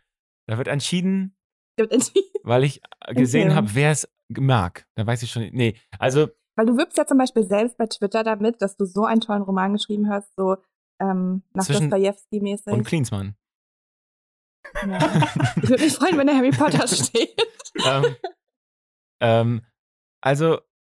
Ja, also Harry Potter, ich weiß nicht. Das ist doch, ich krieg da immer auf die Fresse. Aber gut, ich gehe jetzt immer mit Tobi auf die nächsten Harry Potter Partys, weil es sind ja normale Partys, entwickeln sich immer wieder zu Harry Potter Partys, wo sich dann irgendwie so eine Gruppe trifft, die sich da abfeiert und dann irgendwelche Dumbledore, Gumbledore Begriffe um sich schmeißt. Und dann kriegen wir auf die Fresse, weil wir sagen, wie war das nochmal hier mit dem Großen, mit der Sense und den langen Haaren? Was hat der nochmal für eine Rolle gehabt? Und dann sagen die, du meinst jetzt nicht hier, ich weiß gar nicht, wie er heißt, du meinst jetzt nicht Gandalf, ne? Ich sag halt doch, ja genau, Gandalf. Aber der hatte und auch dann, keine Sense dabei. Und dann ist der ja nicht mal Harry Potter, ne? Dann ist der nicht mal Harry Potter, dann ist der irgendwann, dann ist der Herr der Ringe, kann das sein? Ja, ja. Oder ja. Gollum. Ja, also, und dann kriegt man da den ganzen Abend auf die Fresse, weil man die nicht zuordnen kann. Weil man nicht weiß, woher der mit Sense macht. Der hat keine Sense? Doch, einen Stock hat er. Das ist Weltliteratur, ja, das ist eine Bildungslücke von dir, wenn du Gandalf bei Harry Potter verortest. Also weiß ich hab's ja eben, aber das mit der Sense, ich dachte, er hat einen Stock, hat er aber. Ein Zauberstab. Der ist doch auch so sehr alt, ne? Der ist sehr alt. Ja. Der ist auch bestimmt unsterblich. Ach. Oder so. Nee. Wird Harry Potter eigentlich älter? Ja, oder bleibt er immer gleich alt? Wird älter? Ich glaube, der wird älter. Er wird immer dieses Kind. Aber ist schon dabei, erwachsen wird er nicht, oder? Ist der irgendwann mal so 20 oder so? Ja, klar, es gibt ja jetzt auch schon Harry Potter and the Cursed Child, ja. Hat Harry Potter? Ja, hat er. Also, du meinst den Schauspieler? Ach so, der? Nee. Du meinst den Schauspieler, ich meine wirklich die Harry Potter-Figur. Genau. Harry Potter hat Kinder. Im letzten Teil hat er Kinder. Wirklich? Sind das auch Zauberer? Boah, das ist shocking. Ja. Und es gibt ja auch noch einen Teil nach Harry Potter. Da haben die Kinder. Ich kann uns erzählen, was sie will. Genau. Harry Potter hat Kinder, das ist für mich neu. Finde ich auch krass. Weißt du, was ich dir mal mitbringe, um es nochmal auf russischer Manier zu machen? Ich habe Harry Potter auf Russisch den ersten Teil, den bringe ich dir mal mit. Cool. Vielleicht. Ich hatte ja 7 Jahre Nämlich Russisch. Auf Russisch heißt er Gary Potter. Gary? Gary Potter. Es ist ja auch Harald Töpfer, ne? Wenn man es übersetzt. Das finde ich ganz schön ernüchternd, wenn man sich so einen Zauberer, Harald Töpfer, finde ich nicht mehr so... mysteriös. Also ich wollte eigentlich auf eine ganz andere Sache hinaus. Ihr lenkt immer ab mit euren Kultursachen. Also, ich finde, wir haben gestern einen Artikel gemacht, der total wichtig ist für unser Selbstverständnis, weil die Leute uns abfeiern dafür, dass wir natürlich gegen rechts arbeiten und diese AfD-Artikel machen und auch immer mal so einen schmissigen Post, wo die AfD mal bloßgestellt wird. Ne? Das mögen wir ganz gerne. Dann freuen wir uns vorher schon, bevor der veröffentlicht wird, freuen wir uns schon. Und die Leute wissen auch, was einmal wieder was kommt und so, alles klar. Und gestern ist ja ein Artikel rausgegangen, der mal die SPD in MV kritisiert hat, aber nicht nur, sondern auch ein Umfrageinstitut, das zumindest bei mir hart unter dem Verdacht steht, sehr pro SPD zu labeln und zu beschriften. Und ich glaube, das hat total viel Irritation hervorgerufen. Da haben jetzt sich ganz viele SPD-Leute gemeldet und gesagt, ich kündige mein Abo. Oder ganz, ganz irgendwie ohne Argumente gesagt, alles scheiße, kein Journalismus. Ein paar, Thomas Behm, den möchte ich mal positiv hervorheben. Thomas Behm von der SPD hat da irgendwie 3-4 Punkte gemacht und gesagt, erstens so und so, zweitens so, also so Argumente. Und ich fand das voll wichtig, eins der wichtigsten Sachen, die wir so für Katapult Journalismusverständnis in den letzten Monaten gemacht haben, weil diese AfD-Sache absehbar ist, weil das klar ist, dass wir das machen. Und jetzt haben wir das erste Mal bei Katapult, nicht das erste Mal, aber so richtig offiziell definiert, Wir arbeiten hier nicht gegen die AfD, weil es die AfD ist, sondern weil sie scheiße ist. Das ist die Definition. Wenn wir was zu kritisieren haben, wenn wir Probleme sehen, dann behandeln wir die. Anscheinend dachten andere Parteileute, wir machen das gegen die Rechten aus Prinzip, also oder gegen die AfD aus Prinzip. Gegen die Partei, ne? Genau. Aber was jetzt ja rauskommt, ist sozusagen, nein, uns sind die Parteien eigentlich scheißegal, wie die heißen.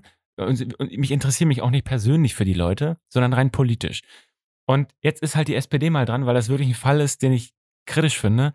Und die fallen jetzt irgendwie aus allen Wolken. Aber ich finde, das ist die beste Möglichkeit für Katapult zu zeigen, nein, wir wollen Missstände, das ist unser Job als Journalist. Ja. Wir wollen Missstände aufdecken und das ist egal, ob das bei der SPD oder bei der NPD ist. Wir machen das. Wenn wir die Infos haben, dann machen wir das. Da kann ja trotzdem, die können ja argumentieren und so weiter, aber ich glaube, es war ein großes Missverständnis. Die haben jetzt alle ihre Abos gekündigt. Ist mir scheißegal, ich will lieber für 20% oder von mir aus kann es einbrechen ohne Ende, aber ich möchte lieber für 20% richtige Leute Journalismus machen, als irgendwie Hofberichterstattung für die regierende Partei in MV, die dann uns abfeiert und sagt, hier habt ihr nochmal 30.000 Euro von uns oben drauf. Aber ganz kurz, das finde ich schon wieder spannend, auch wenn die sagen, sie kündigen das Abo, aber dann auch wenn es beim nächsten Mal auch wieder über die SPD geht, dann wollen sie es ja auch wieder lesen, weil sie wissen wollen, was über sie gesagt wird. Das ist Teufelskreis. Also die kommen ja nicht weg von uns. Stimmt, nicht generell, haben wir da wirklich, kamen da viele Rückmeldungen, das finde ich ja so affig. Nee, das ist der nächste Punkt. Das ist ja dieser typische, das kommt sonst eigentlich immer von rechts. Das hat mich jetzt gewundert, dass das von der SPD auch kommt. Es gibt diesen mega genialen Trick, immer in der Kommentarspalte zu schreiben, ich fand ja eure Karten total geil, aber jetzt seid ihr hier so ein politisches Kampfblatt geworden. Ich kündige. Dann guckt man in die Kündigung und sieht, niemand hat gekündigt. Aber das ist eine öffentliche sozusagen Degradierung, Diffamierung von wegen, ich bin eigentlich Fan von euch. Das wirkt, sie denken, das wirkt mehr. Ich bin eigentlich Fan von euch, aber das geht gar nicht. Und nicht von vornherein, ich habe euch schon immer doof gefunden, dann kann man ja nicht sagen, ich kündige. Ne? Aber ich glaube, das ist psychologisch so ein ganz normaler Abwehrmechanismus, öffentlich nochmal zu zeigen, hey, das ist doch scheiße, was ihr macht, ich kündige euch, weil diese Person, die das kommentiert, sonst gar keine andere Möglichkeit hat, was zu machen. Diese Person hat ja zum Beispiel sehr wahrscheinlich kein irgendwie Magazin oder Medium hinter sich, um dagegen zu argumentieren und selbst zu sagen, okay, nee, es ist ganz anders. Das ist ja die einzige Möglichkeit, dass man uns wehtun möchte, uns zu drohen, hey, ich kündige euch jetzt, seht ihr schon, was ihr davon habt. Wir können ja auch mal so sagen, auf die Fresse oder so. Jetzt gibt's wir kommen rum auf die. Wir kommen rum. Ja, das kriegen wir von den Rechten. Können die ja auch mal machen, ne? Die könnten ja mal so, oder wir schlagen Boxkampf vor. Genau, schickt euren besten Mann. Ja. Oder halt auch mit Schiedsrichter. Wir schlagen einen Boxkampf vor. Ich habe bei den Bürgermeister in Greifswald auch zum Armdrücken ausgefordert und er hat es angenommen. Und wir haben Armdrücken gemacht. Soll die SPD mal rumkommen und Armdrücken machen mit mir? Dann sehen wir mal, was sie davon haben. Dann sehen wir mal. Und dann kannst du ja sagen, wenn die dann gewinnen, dann können sie es gern kündigen, ne? Genau, wenn sie gewinnen. Du kommst nur raus, wenn die gewinnen. Das ist so kurz vor katholische Kirche. Zurzeit können keine Austritts, weil wir haben keine Termine mehr. Wir können nicht austreten, wir haben leider keine Termine mehr frei. Während die Wahlen sind, kann hier niemand kündigen. Aber mich hat tatsächlich gewundert, ich meine, klar, die SPD ist hier in MV die Partei, die am weitesten verbreitet ist, die wahrscheinlich am meisten Mitglieder hat, die verwurzelt ist. Für mich war das dann auch umso wichtiger, dass das auch noch vor der Wahl passiert, weil das die regierende Partei ist und wahrscheinlich in der nächsten Zeit noch mehr Kraft dort sitzen wird. Finde ich es als unsere Aufgabe noch viel wichtiger, bei denen überkritisch zu sein. Wenn man da, also ne, das ist unsere Aufgabe, das ist unsere Rolle so in der Demokratie und nicht, wie Sie sich das gedacht haben, Sie finanzieren hier irgendwie Katapult MV und wir fetzen da. Das, glaube ich, haben sie erwartet. Wir fetzen halt immer schön regelmäßig gegen die rechteren Parteien ab. Und das ist der schöne Moment für mich, zeigen zu können, weil wir sagen das oft, dass wir sagen, nee, wenn wir Probleme finden, ist uns die Partei egal, dann veröffentlichen wir die. Jetzt mal ganz unabhängig, ob jetzt meine Argumentation dort, ob die cool war oder nicht, scheiß drauf. Aber dieses zeigen können, ne, wenn man irgendwie parteinah ist, dann oder wenn dieser Vorwurf, wir sind irgendwie linksgrün versifft, dann hätte man den Artikel vielleicht einfach sein gelassen oder gesagt, nach der Wahl. Aber jetzt ist das ein schöner, das fand ich am angenehmsten, dass wir zeigen können, das ist uns alles scheißegal, Leute. Ja, vielleicht befördern wir gerade die Falschen. Aber wenn wir da ein Problem haben, dann muss das raus, dann geht das nicht anders. Und da fand ich doch echt interessant, wie die SPD jetzt reagiert hat. Ne? Also mit also auch hohe Leute irgendwie. Nicht die ganz Hohen so, ich glaube, die haben das verstanden, dass ich natürlich ein Journalistentroll bin. Und wenn sie mich jetzt nochmal weiter teasen und zurückhauen, dass das immer weitergeht, gerade vor der Wahl. Aber es gibt ja so ein paar, die dann so argumentatorisch angefangen haben, sie sagen sozusagen, wir haben eine Falschbehauptung gemacht. Und jetzt hat ja hier Erik Hartmann von der SPD, irgendwie Bürgermeisterkandidat mal gewesen, weiß gar nicht, ob er Bürgermeister geworden ist, schreibt dann so, okay, dann mache ich jetzt auch ein paar Informationen über Benjamin Friedrich, der guckt heimlich Kinderpornos. Und dachte ich so, okay. Wo ist das denn passiert? Bei Facebook. Da dachte ich so, okay, du bist jetzt nicht so inoffiziell hier gerade unterwegs. Du kannst meine Überschrift gerne kritisieren, aber du machst gerade ein ganz neues Niveau auf. Und da ist natürlich auch die große Frage für mich, ne? Also es gibt harmlose Sachen, wo man einfach denkt, okay, ja, wie Lili Blauzon schreibt dann da, das ist kein Journalismus für sie. Da denkt man, okay, ein Argument wäre geil gewesen. Warum? Ne? Und das zum Beispiel, da finde ich Thomas Behm dann gut. Ne, ich will die SPD ja wirklich gar nicht so im Ganzen irgendwie kritisieren. Gibt ja ein paar, die sich dann Mühe geben, der mit seinen Punkten da kommt. Aber die Masse hat sich echt gemeldet, entweder gelogen und gesagt, sie kündigen ihr Abo, obwohl sie keins hatten. Dann entweder... Das sind ja die Schönsten, die ein Abo haben. Ich mache jetzt erstmal ein Abo, das kündigen kann. Es ist kein Journalismus, ohne irgendeine Begründung abzugeben. Oder halt, das finde ich, das ist, glaube ich, das Härteste, was der da gemacht hat, Erik Hartmann gemacht hat, da weiß ich gar nicht so richtig, wie ich darauf reagieren soll. Er denkt natürlich, es ist ein großer Spaß, mir so zu zeigen, dass er sowas jetzt auch so eine Überschrift bauen kann und danach sagen kann, ja, okay, jetzt habe ich eure Aufmerksamkeit. Aber ich glaube, wenn ich jetzt da nochmal drauf reagiere, weiß ich noch nicht genau, dann wäre es besser gewesen, wenn Erik Hartmann nicht reagiert hätte, glaube ich. Ja, das ist ja. War das unter unserem Hauptkanal oder was? MV. Bei MV. Das war, glaube ich, der erste Kommentar, den ich auch gelesen habe. Ich fand den so krass problematisch.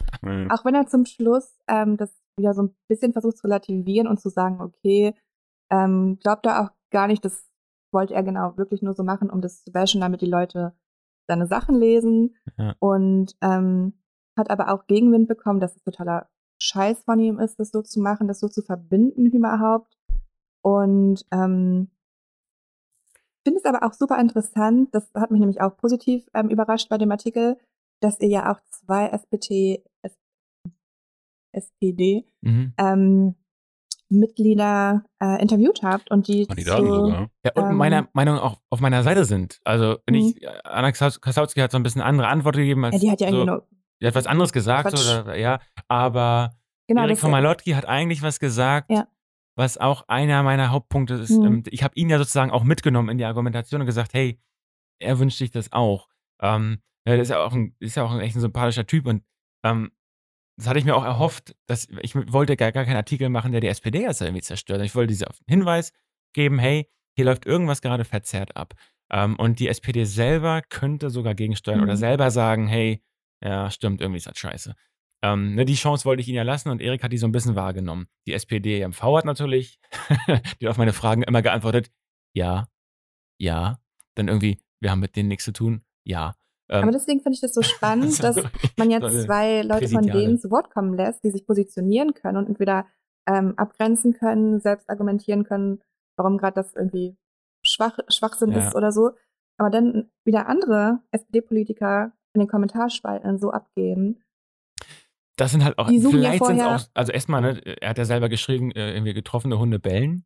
Also Erik Hartmann hat sich halt echt wirklich irgendwie so um Kopf und Kragen geschrieben, also nur Scheiße geschrieben.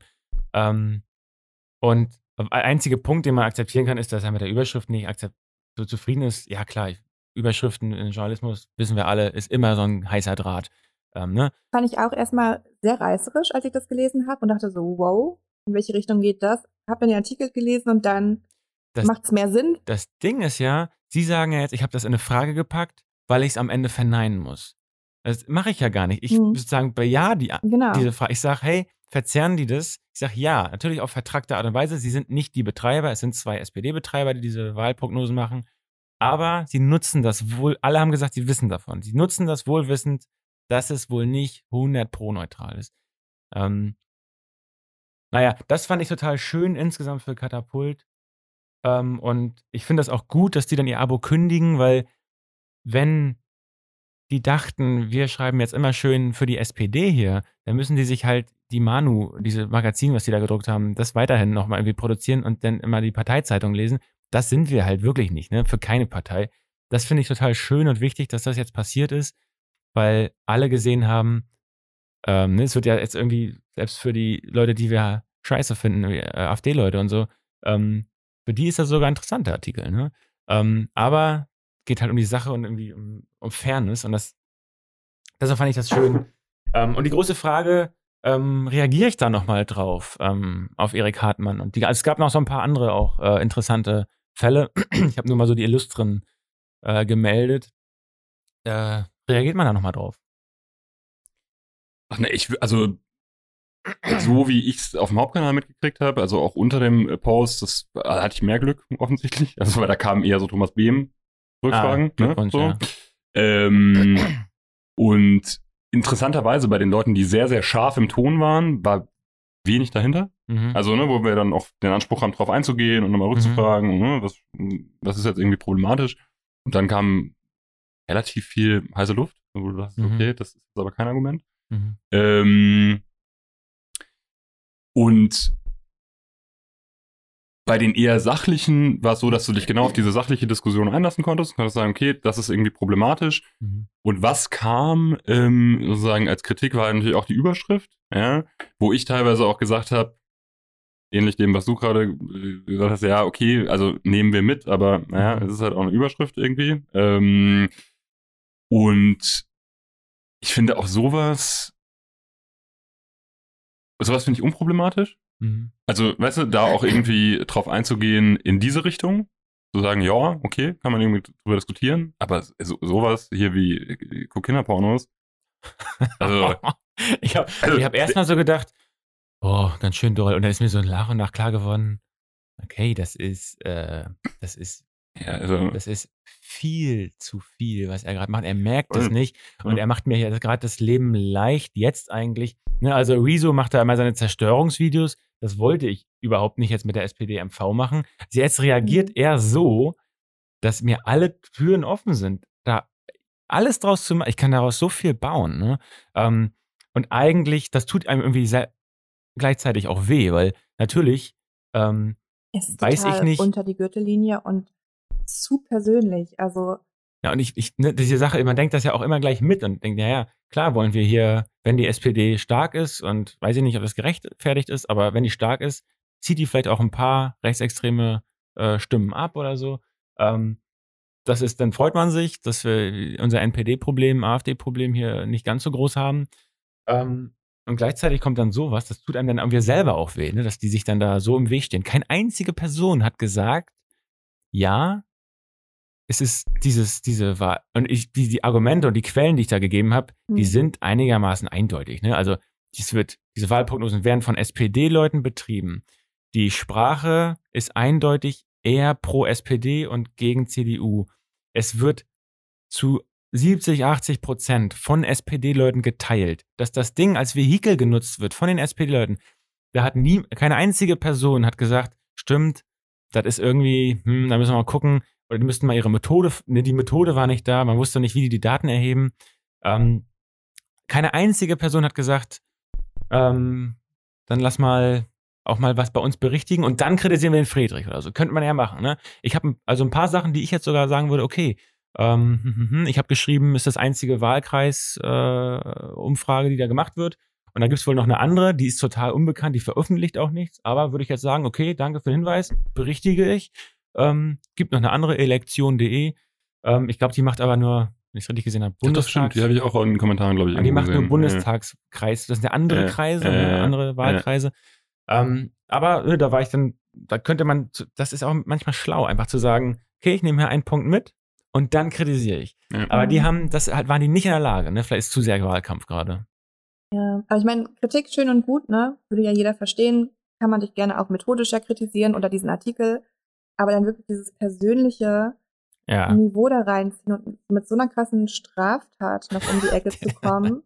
Und dann zum ganz zum Schluss zu sagen, ach nee, habe ich ja doch nicht so gemeint, Leute, sorry.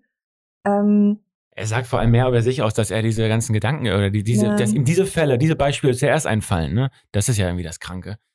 Ja, und vor allem wird da die Ebene auch nicht verstanden. Ich glaube, das ist der Punkt so, ne? Da wird einfach die Ebene, ist ja die er aufmachen wollte, ich glaube, du hast ihn ja nicht gelesen, den Kommentar, das war halt so diese Verbindung, okay, Männer sind öfter pädophil als Frauen, das ist ja bewiesen, und weil Benjamin Friedrich anscheinend ein Mann ist, ist er vielleicht auch pädophil. Das ist diese Argumentationskette dahinter. Ja, aber was er doch... aber was er doch hätte machen müssen, sozusagen, um halbwegs auf einer Ebene zu bleiben, ist sozusagen, hier, wir haben nachgezählt, Katapult berichtet, XYZ. Also, ne, irgendwie sowas zu machen. Er ist mit dem Beispiel einfach in einen Bereich abgedriftet, der vollkommen unpassend ist. Ne? Ja. Du meinst, man hätte unsere Arbeit, ne? Ich habe ihre Arbeit kritisiert, sie hätten unsere Arbeit. Sie hätten sagen müssen, wir zählen jetzt mal hier durch, weiß ich nicht. Er hätte sowas sagen können. Männer sind eher in der AfD. Deshalb ist die Wahrscheinlichkeit hoch, dass Friedrich auch in der AfD ist. Und deshalb die Artikel alle pro AfD. Das wäre ein Vergleich, da hätte ich seinen Punkt verstanden. Ich verstehe den jetzt auch. Aber er macht das natürlich auf eine Weise, wo man merkt, erstmal, die sind da wirklich, es sind so viele SPD-Leute wirklich wahrscheinlich ausgerastet da. Was die auch für die Texte, wie lang die alle waren. Getriggert gefühlt. Bei Twitter mussten wir das immer auf irgendwelche Karten malen, weil das ja für Twitter einfach nicht ausgereicht hat. Dieser eine, da gab es noch so einen wirklich verwirrten Typ, der auch aktiv bei der SPD ist, der unfassbar lang geschrieben hat. Und so viele Leute, also es war so ein bisschen Majestätsbeleidigung, habe ich gedacht, was ich da gemacht habe. Was denn? Majestätsbeleidigung. Die fühlen sich hier schon so sehr als die große Gewinnerpartei und sind schon so erfolgreich, dass sie denken, Alter, wir lassen uns doch jetzt hier nicht kritisieren. Dann sagen wir einfach, du bist ja schön pädophil da drüben. Hammerhart, ne? Aber klar, gibt es bestimmt auch genau genug Leute, die dann diese Kommentare sich anschauen, rüberfliegen und sich dann nochmal wieder ein anderes Bild von der SPD bilden, weil es solche Leute gibt, die so kommentieren. Also, wie du schon meinst, wenn er das erste Beispiel so hat, sagt mehr auch über ihn aus, als über dich und diesen Artikel. Mein großer Punkt ist eben, ich verneine meine Überschrift ist gar keine reißerische. Ich verneine die gar nicht. Ich sage zum Schluss, ja, ich finde, die SPD verzerrt das Bild mit diesem Ding. Also hätte ich jetzt wirklich gesagt, nee, die Überschrift hat gar keinen Sinn. Aber sie ist korrekt, ne? Aber diesen Schritt musste ich auch erstmal für mich selbst machen. Und dann zum Schluss halt natürlich selbst ein bisschen nachdenken beim Lesen. Ja, man muss den Artikel lesen. Und dann, wenn man kommt, okay, du schreibst, es ist verzerrt, sehe ich auch so, dann kann man sagen, okay, falsch, was war die Überschrift? Fälschlich ist ein Synonym von verzerrt. Dann kommt man wieder... fälscht, das war doch irgendwie fälscht die SPD. Ja. Da ist ja so ein aktives Momentum drin, ob die SPD das fälscht. Und klar hätte man auch passiv machen können, aber sie machen es aktiv, weil sie davon wissen. Sie wissen von der Parteinähe des Instituts und teilen das auf ihren Kanälen. Ja, sie sind nicht das Institut und sie betreiben das nicht als Partei, sondern als zwei Mitglieder von der SPD. Ja, also könnte man sagen, ja gut, gibt es viele SPD-Mitglieder, aber es wird zurzeit als Instrument für die SPD genutzt. Es ist ja auch so ein bisschen rausgekommen, einmal sieht man dann, okay, wer teilt das? Du guckst da in die Teilungsliste und siehst schon in den ganzen hier Profilbildern, ist da immer so ein SPD-Logo mit drin. Überall. Also wirklich so viel, musste ich gar nicht groß nachzählen, hat man einfach können auch andere nachgucken. Und ich habe ja die CDU auch gefragt, wie die das so sehen. Und die hat ja ziemlich moderat was gesagt, vielleicht auch, weil die noch viel anderen Dreck am Stecken haben, aber weiß ich nicht. Die hatten dann ja gesagt, ja, ihnen ist das auch schon aufgefallen und sie sind, also dass sie ein bisschen entfernter zu denen sind. Und da merkt man ja schon so ein bisschen, okay. Sehr spannend, dass du diesen Aspekt auch nochmal wieder drin hattest, dass du die CDU gefragt hast. Ja, interessanter Fall, für mich super, super wichtig gewesen, um sich auch zu befreien von diesem ganzen, man sagt dann immer, ja Leute, wir machen das gegen rechts, aber wenn die anderen Parteien wenn wir da was haben, würden wir es machen. Dann sagen die, ja, habt ihr aber nicht. Dann sagen wir, ja, weil wir nichts hatten. Und jetzt hatte man mal die Möglichkeit, das zu beweisen, das war eigentlich das ganz geil, das dann auch durchzuziehen. Und wirklich auch mit allen diesen Gedanken zu sagen, vor der Wahl, nach der Wahl, so schnell wie möglich oder... das Ding ist ja, jetzt sind die Leute ja auf sowas sensibilisiert. Wenn du das nach der Wahl machst, interessiert es die Hälfte ja schon nicht mehr. Ja. Und ich meine, klar, jetzt können die Leute sich das anschauen, selbst hoffentlich nochmal eine Meinung bilden und gucken, okay, sehen sie das problematisch, sehen sie es nicht problematisch? Du hast ja bestimmt 100 Quellen angegeben, wo man sich das nochmal genauer anschauen kann. Und wie war jetzt, soll ich noch mal einen Kommentar zu dem Diskurs im Nachhinein? Weil ihr fandet das ganz interessant, wie die reagiert haben jetzt. Ich finde es problematisch. Ja, wie die reagiert haben, fandet ihr gar nicht ganz interessant. Soll dann nochmal sozusagen so eine Kommentar im Anschluss, dass man sagt, okay, so reagiert die SPD auf. Ja, es ist ja bestimmt jetzt noch nicht vorbei, je nachdem, wie sich das nochmal entwickelt. Ja, oder vielleicht kommt auch nochmal eine Abmahnung. Wir haben ja schon der andere Artikel hat ja schon die erste Abmahnungsauszeichnung erhalten. Gab es da eigentlich bei dem anderen MV-AfD-Artikel auch nochmal? Nee, das waren diese drei. Ah, das war interessant. Da haben wir ja 3 Abmahnungen bekommen für den Artikel. Dann habe ich das veröffentlicht, dass wir die Abmahnung von diesem Nazi-Anwalt Markus Brauer bekommen haben, der wirklich astrein nur reinen Neonazis bei sich anstellt und mit Enrico Comning, unserem Bundestagsabgeordneten von der AfD, zusammenarbeitet. Und dann haben die, glaube ich, den Mechanismus verstanden. Ich habe alles veröffentlicht, wir haben unfassbar viele Abos da durchgezogen. Natürlich ist dann irgendwie Solidarität mit uns, wenn wir von irgendwelchen Burschenschaftsrechtsextremen verklagt werden. Und die haben dann verstanden, okay, sie können uns rechtlich abmahnen, aber wir zahlen die Scheiße einfach, wenn sie da einen Punkt finden, ne, den man nicht verteidigen kann, irgendwie sowas, ja, es ist nicht meine Frau, sondern meine Freundin, okay, ja, dann bezahlen wir das. Ach, das ist ja auch wieder interessant, was sie an diesen Texten stört. Ja, ne? Naja, sie müssen das nehmen, wo es keinen Interpretationsspielraum gibt. Ne? Sie können uns zu schaden. Genau, sie können nicht sagen, wir sind nicht rechtsextrem, weil dann könnten wir argumentieren. Ja. Sie müssen irgendwas nicht Argumentierbares nehmen. Und dann haben die halt gesehen, wir nutzen ihre Abmahnungen in der Öffentlichkeit. Unser Spielfeld ist die Öffentlichkeit, ihre ist das Rechtssystem. Und wir haben dann im Zweifel irgendwelche paar hunderttausend Richterinnen und die ihren einen. Und das ist sozusagen gar nicht klar, was wichtiger und was besser ist. Dadurch, dass Katapult ein bisschen Geld hat, sind wir auch nicht so gefangen und müssen sagen, können wir nicht mehr machen. Wer soll das bezahlen? Ne? Einzelne Blogger, für die ist das Problem. Deshalb, das ist auch doll, ne? Für die ist schlimm. Also für viele Leute sozusagen einfach mundtot gemacht werden. Wenn die so eine 2000 € Abmahnung bekommen, halt sind die vielleicht pleite, ne? Zu veröffentlichen. Hatten wir sogar in Greifswald hier eine Person, die da sehr drunter gelitten hat und eigentlich der wichtigste Blogger hier in Greifswald mit einer Abmahnung mal eigentlich so einigermaßen in die Knie gezwungen wurde. Und das ist natürlich cool, dass wir ein Unternehmen sind, das einen Umsatz macht, wo diese Abmahnungen uns einfach scheißegal sind. Und das finde ich richtig wichtig zu sagen, okay, wir veröffentlichen und wir müssen nicht überlegen, werden wir dafür eventuell abgemahnt. Müssen wir nicht machen. Und die waren dann aber, das war einigermaßen richtig, die Entscheidung, nicht mehr zu reagieren, weil wir hätten es immer weitergetrieben. Und im Zweifel wäre unsere Öffentlichkeit immer Reichweitenstärke und wäre immer besser gewesen als ihre Abmahnung. Ne? Das haben sie kapiert, glaube ich. Ich habe noch einen Punkt, der mir auch noch sehr wichtig ist, jetzt gerade vor der Wahl im Podcast. Ich weiß, wir sind schon ziemlich lang dabei am Quatschen. No. Aber ich habe jetzt gestern zum allerersten Mal in einem anderen Podcast davon gehört, dass eine Politikerin Tür-zu-Tür-Wahlkampf macht. Das hat mich erstmal sehr verstört, weil ich das nochmal 10-mal zurückgespult habe und gehört habe, so, Moment, was macht die da? Das ist doch überall. Dann kannte ich noch nicht. Ich bin 27 Jahre, höre ich zum ersten Mal. Auch mega alt. Blutjung. Nee, warte, ich bin ja, nicht fertig. Sorry. Und habe dann auch nochmal in mich gegangen und ich muss sagen, gerade in MV, ich habe so wenig Werbung persönlich bekommen. Also ich glaube, ich hatte einmal... Fühlst du dich ja vernachlässigt? Total. Und ich komm, es geht noch weiter, ne? Weißt du, die klingeln bei dir? Nee, also da habe ich auch verschiedene Meinungen drüber. Aber ich glaube, ich hatte einmal so dieses Manuheft dabei. Ich hatte einmal so einen kleinen Schnipsel von der FDP. Aber ich hatte nichts, nein, gar nichts von irgendeinem Kandidaten, einer Kandidatin hier für die Landtagswahl in meinem Briefkasten. Ich fühle mich extrem benachteiligt. Hast du einen Briefkasten, den man sieht? Ja, es steht auch nichts drauf, keine Werbung. Also steht nicht drauf, dass sie nicht bei mir Werbung einschmeißen würden. Pro Werbung, bitte alle Werbung rein. Ich wohne in einem Studentenwohnheim. Ja, gut. Und ich habe die Vermutung, genau, dass es daran liegt. Die wohnen ja gar nicht hier. Genau. Aber das ist doch totaler Schwachsinn. Also warum, wenn man schon diesen ganzen... vielleicht waren die Flyer einfach ausgegangen am Ende. Also, tut mir leid. Ich kann dir meine geben. Ja. Ich hab einfach mal ausgezählt, die meisten bei mir haben FDP.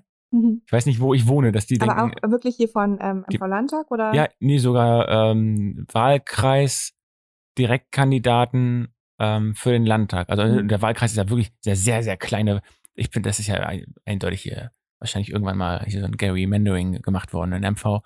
Diese Wahlkreise sind ja unfassbar und also Greifswald ist auf einmal, gehört auf einmal mit zu Stralsund und Greifswald-Vorpommern auf einmal dreimal geteilt worden, irgendwie so längst. Das versteht kein Schwein. Und bei mir hat die FDP am meisten, ich glaube, die machen doch immer so ein bisschen nach, gehen in die Viertel, ne? Die FDP geht in die reichen Viertel, die Linken und AfD gehen eher so in die sozial problematischen Viertel. Und ich frage mich aber, wo ich wohne, dass ich am meisten von der FDP bekommen habe. Weil es ist kein Reichenviertel von Greifswald. Was ist denn das Reichenviertel von Greifswald? Das wäre die nächste Frage. Naja, alle, die zurzeit am Rick bauen. Ja, diese Villen. Okay, das stimmt. Okay. Da würde ich als FDP sofort hingehen. Da steht immer mal so ein Audi R8 rum. Ja. Und halt das unfassbar hässlichen Glas- und Stahlbauten da. Ich weiß nicht. Das ist, glaube ich, das Reichenviertel, das neue von Katapult. Dann die Innenstadt ein bisschen. Ne? Da würde ich als FDP auch hingehen. Und ansonsten natürlich gehe ich ja nicht ins Ostseeviertel, nicht nach Schönwalde. Ja, das stimmt. So würde ich als FDP. Ich wohne halt in Schönwalde und ich hatte was von der FDP, das hat mich auch sehr überrascht. Vielleicht ist Schönwalde komplett unpolitisch. Kann auch sein, ja. Oder ich hatte aber auch AfD, das ist, alter Schwede. Nicht mal AfD habe ich bekommen, also. Ja, ne? Dann kannst du auch nicht wählen. Also, der AfD-Typ, ne, das ist ein Hardcore, also eine Postkarte. Und da steht hinten auf 3 Sprachen drauf, oh Gott, irgendwie so, nimm das Leben leicht, irgendwie so, nimm's nicht, irgendwie so, nimm's das locker. Das ist ein Anspruch, oder was? Ja, und dann auf Englisch und dann auf Französisch. Was, die haben ihre Zielgruppe verpasst. Russisch sonst ab.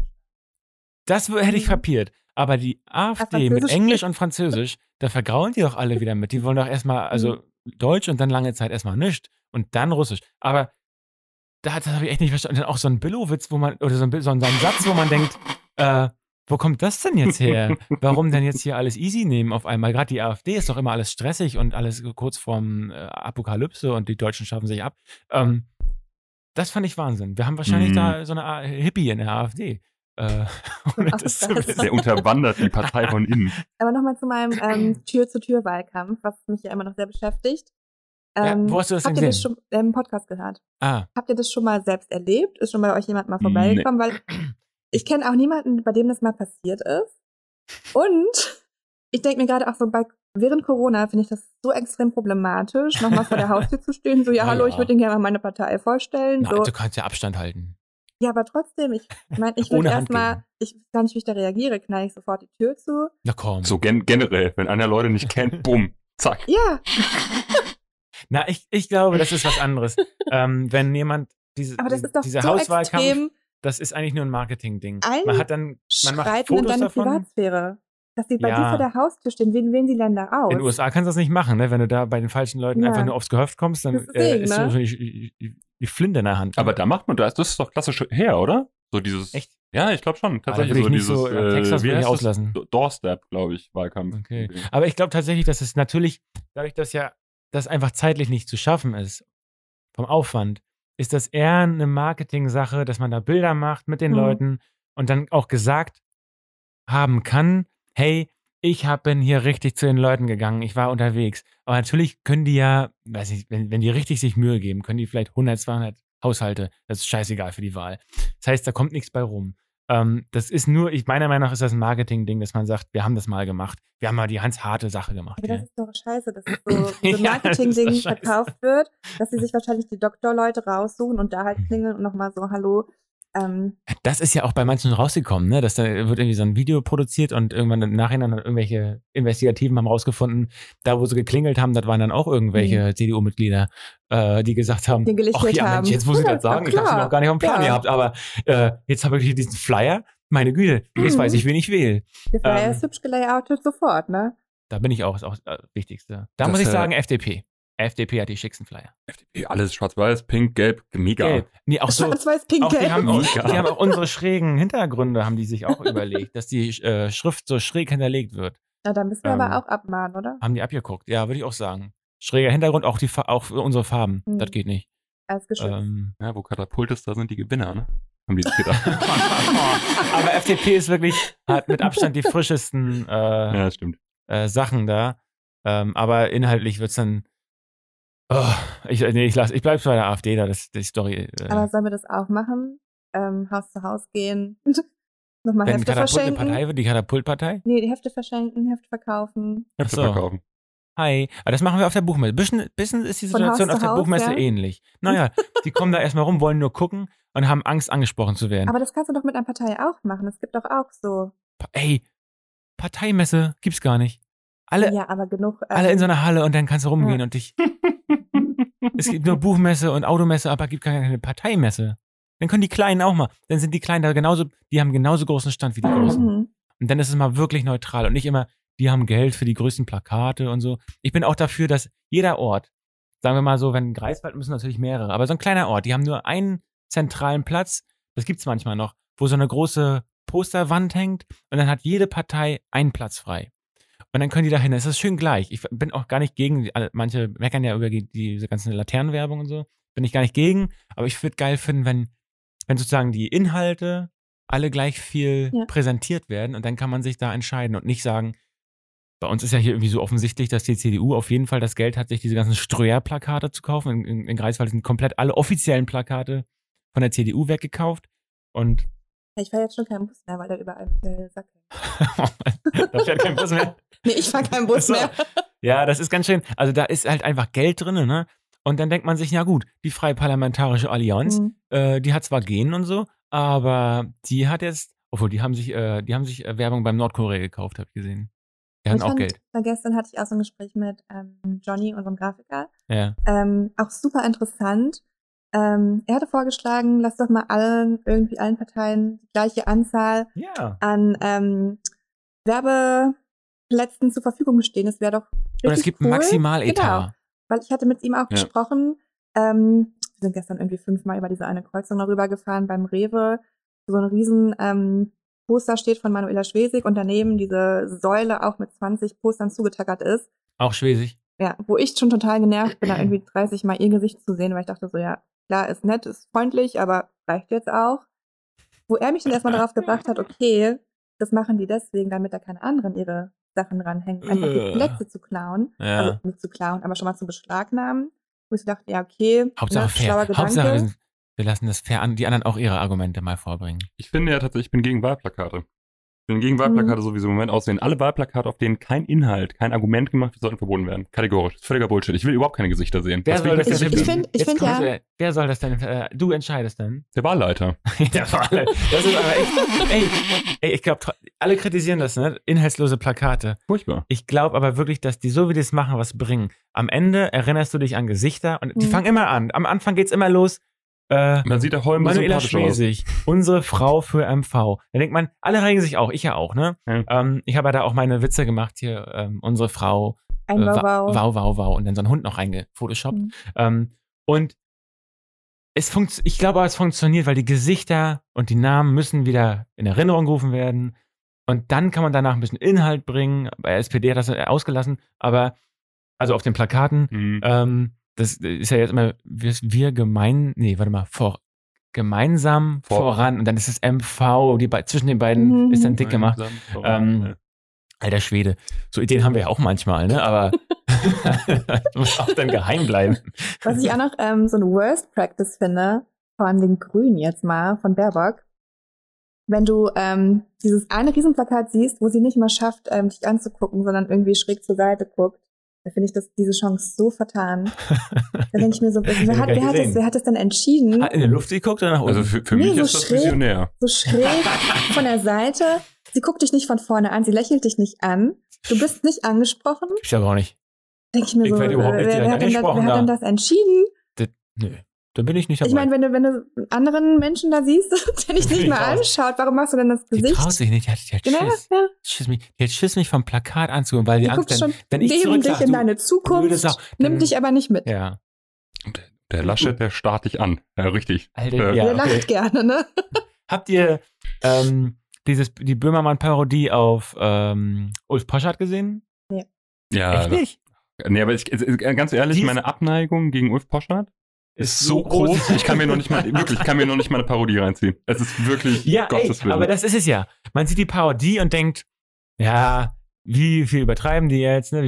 Dann habe ich mir das Original angeguckt und dachte, Scheiße, das muss überhaupt nicht parodiert werden. Der Poschardt sitzt da und es ist ja ein Video gegen die Leute, die die Weltabo kündigen, ne? Er kontaktiert Leute mit einem Video und sagt, ihr habt ein Abo gekündigt. Und wie beginnt er? Das ist so unfassbar unwürdig. Er beginnt mit dem Satz, bitte nicht, bitte kündigt das Abo nicht.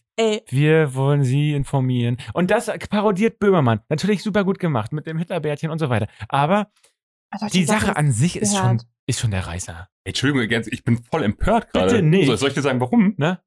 Ich brauchte einen Weltartikel. Ich brauchte einen Weltartikel vor 2 Wochen. Habe ich ein Probeabo abgeschlossen. Ja, so, um da digital drauf zu bleiben. So. Ja. Habe ich gekündigt danach. Ja, mich schreibt nicht Ulf Poschardt an. Mich schreibt hier der leitende Wirtschaftsredakteur. Der schickt mir eine Mail. Ich will auch ein Video von Ulf Poschardt. Dass du nur Wirtschaft willst. Aber vielleicht ist das. Er will mich locken mit. Das muss ich ganz kurz noch erzählen. Er will mich locken mit Trends und Hintergründen für ihre finanzielle Freiheit. Naja, dein Alter ist das, glaube ich. Da fängt man langsam an zu sparen. Stimmt, ungefähr. Ist auch ungefähr der. Da ist dein Ding gerade. Ne? Er will ja nicht Tobis finanzielle Freiheit, er will doch die Freiheit der Welt. Nee, oder? Mich direkt an lieber Herr Müller. Das ist schon hier, morgen kaufst du schöne Wirecard-Aktien. Sowas ist das, glaube ich. Aber ich gebe das auch erstmal weiter für die ganzen Leute, die uns in den Kommentaren drohen zu kündigen, dass wir erstmal so eine Parodie von dir machen, so ein GIF oder so eine Animation. Bitte nicht. Bitte nicht. Boah, das fände ich geil. Aber das wäre nach Böhmermann. Das kommentieren wir dann immer zurück. Das muss was anderes noch. Das ist nach Böhmermann. Wir machen einfach keine Parodie. Wir machen einfach dich. Das ist doch real. Genau. Aber ich finde geil zu sagen, es steht einfach bei uns, wir ärgern uns ja auch, wenn Abos gekündigt werden. Das ist ja nicht schön. Und dann denkt man auch, och Mann. Aber dann ein Video zu machen und zu sagen, bitte nicht. Und auch an diesem, warum ich überhaupt drauf gekommen bin. Du hast ja gesagt, Annalena Baerbock guckt immer so scheiße am Plakat vorbei. Ja, auf jeden Fall einem, nicht immer, ne? Ja, aber sagen wir mal, die ist jetzt, bei mir ist sie jetzt unten durch deshalb. So, und das Ding, dieses Video ist so genial, weil der Typ guckt auch nicht in die Kamera, sondern auch immer nach unten rechts. Ja, der muss doch seinen Text gesagt bekommen. Ah, ja, das kann sein. Der kann sich das ja nicht merken. Er ist so unverunsichert, ne? Man denkt so, der Chefredakteur der Welt, großer Springer Verlag und diese kräftige Stimme da mit seinen Kolumnen und so, hat immer was zu sagen. Und dann guckt er da irgendwie nach unten und sagt, bitte nicht. Wenn man dich anguckt, das ist doch viel zu krass, dann kannst du ja gar nicht mehr kündigen. Er hat einfach aufgegeben, oder? Wer sagt denn bitte nicht? Ich finde, wir drehen das um, wir machen dich als GIF mit so einem Schild hoch, so danke, ciao. Danke, jetzt erst recht. Ich denke manchmal auch, wenn die kündigen, ja, da haut doch ab, ihr Schweine. Dann kommt doch in einem Jahr wieder, dann habt ihr ein schönes Jahr verpasst bei uns. Die kommen ja meistens wieder, ne? Könnt ihr nicht nachbestellen. Genau. Also gar nichts verkauft dann. Nee, wir sind nicht sauer. Manchmal verlieren die ja auch ihre Sehkraft oder so. Oder ich fand das die traurigste Kündigung, die wir bisher hatten, das sind bestimmt auch noch mehr gekommen, aber war die allererste Meldung vom Nachlassverwalter. Da hatten wir nur vielleicht 200-300 Abos und wenn dann so man ist super klein hier und dann kommt so die Nachricht, hier ist ein Abonnent verstorben und wir waren richtig geknickt. Wenn man nachher irgendwie 80.000 hat, passiert das ja ab und zu. Aber am Anfang dachten wir, oh Gott, das war einer von uns. Wir kannten den nicht, aber man dachte so, der hat uns abonniert, das war einer von uns. Das hat richtig wehgetan damals, das zu lesen, Nachlassverwalter Frage, sind wir da kulant und lassen die Leute dann früher raus? Natürlich. Ja, immer. Der Nachlassverwalter kriegt nochmal eine Postkarte oder so und dann, dass der das da so schön gemacht hat. Ja, der geht ja gar nicht anders. Ich glaube, das ist rechtlich sogar gar nicht. Was willst du da an die Toten nochmal? Machen gibt's genug. Gibt genug Tote, ne? Es gibt vielleicht mehr Tote als Lebende. Habe ich genug Erfahrung damit, dass du trotzdem Sachen nicht kündigen kannst. Geil, den merke ich mir. Das war das Schlusswort. Geht wählen. Wir sehen uns nächste Woche. Nehmt irgendeine Partei, die Liebe einen Titel hat. Oder Europa. Europa. Genau, eins von beiden. Oder, wie hieß der Typ nochmal? Luca Pivotta, wenn ihr pro gehen seid, dann den. Aber gehen, ich sag nochmal, ist nicht meins. Und, liebe Parteien, wenn ihr Anja wollt, haltet euch von der Haustür fern. Aber ihr könnt meinen Briefkasten benutzen, so viel ihr wollt. Echt? Na gut, da gucke ich nochmal. Ciao, Leute. Tschüss. Bis nächste Woche. Ciao. Ach ja, ich bin ja gar nicht in der Partei. Ah, stimmt ja.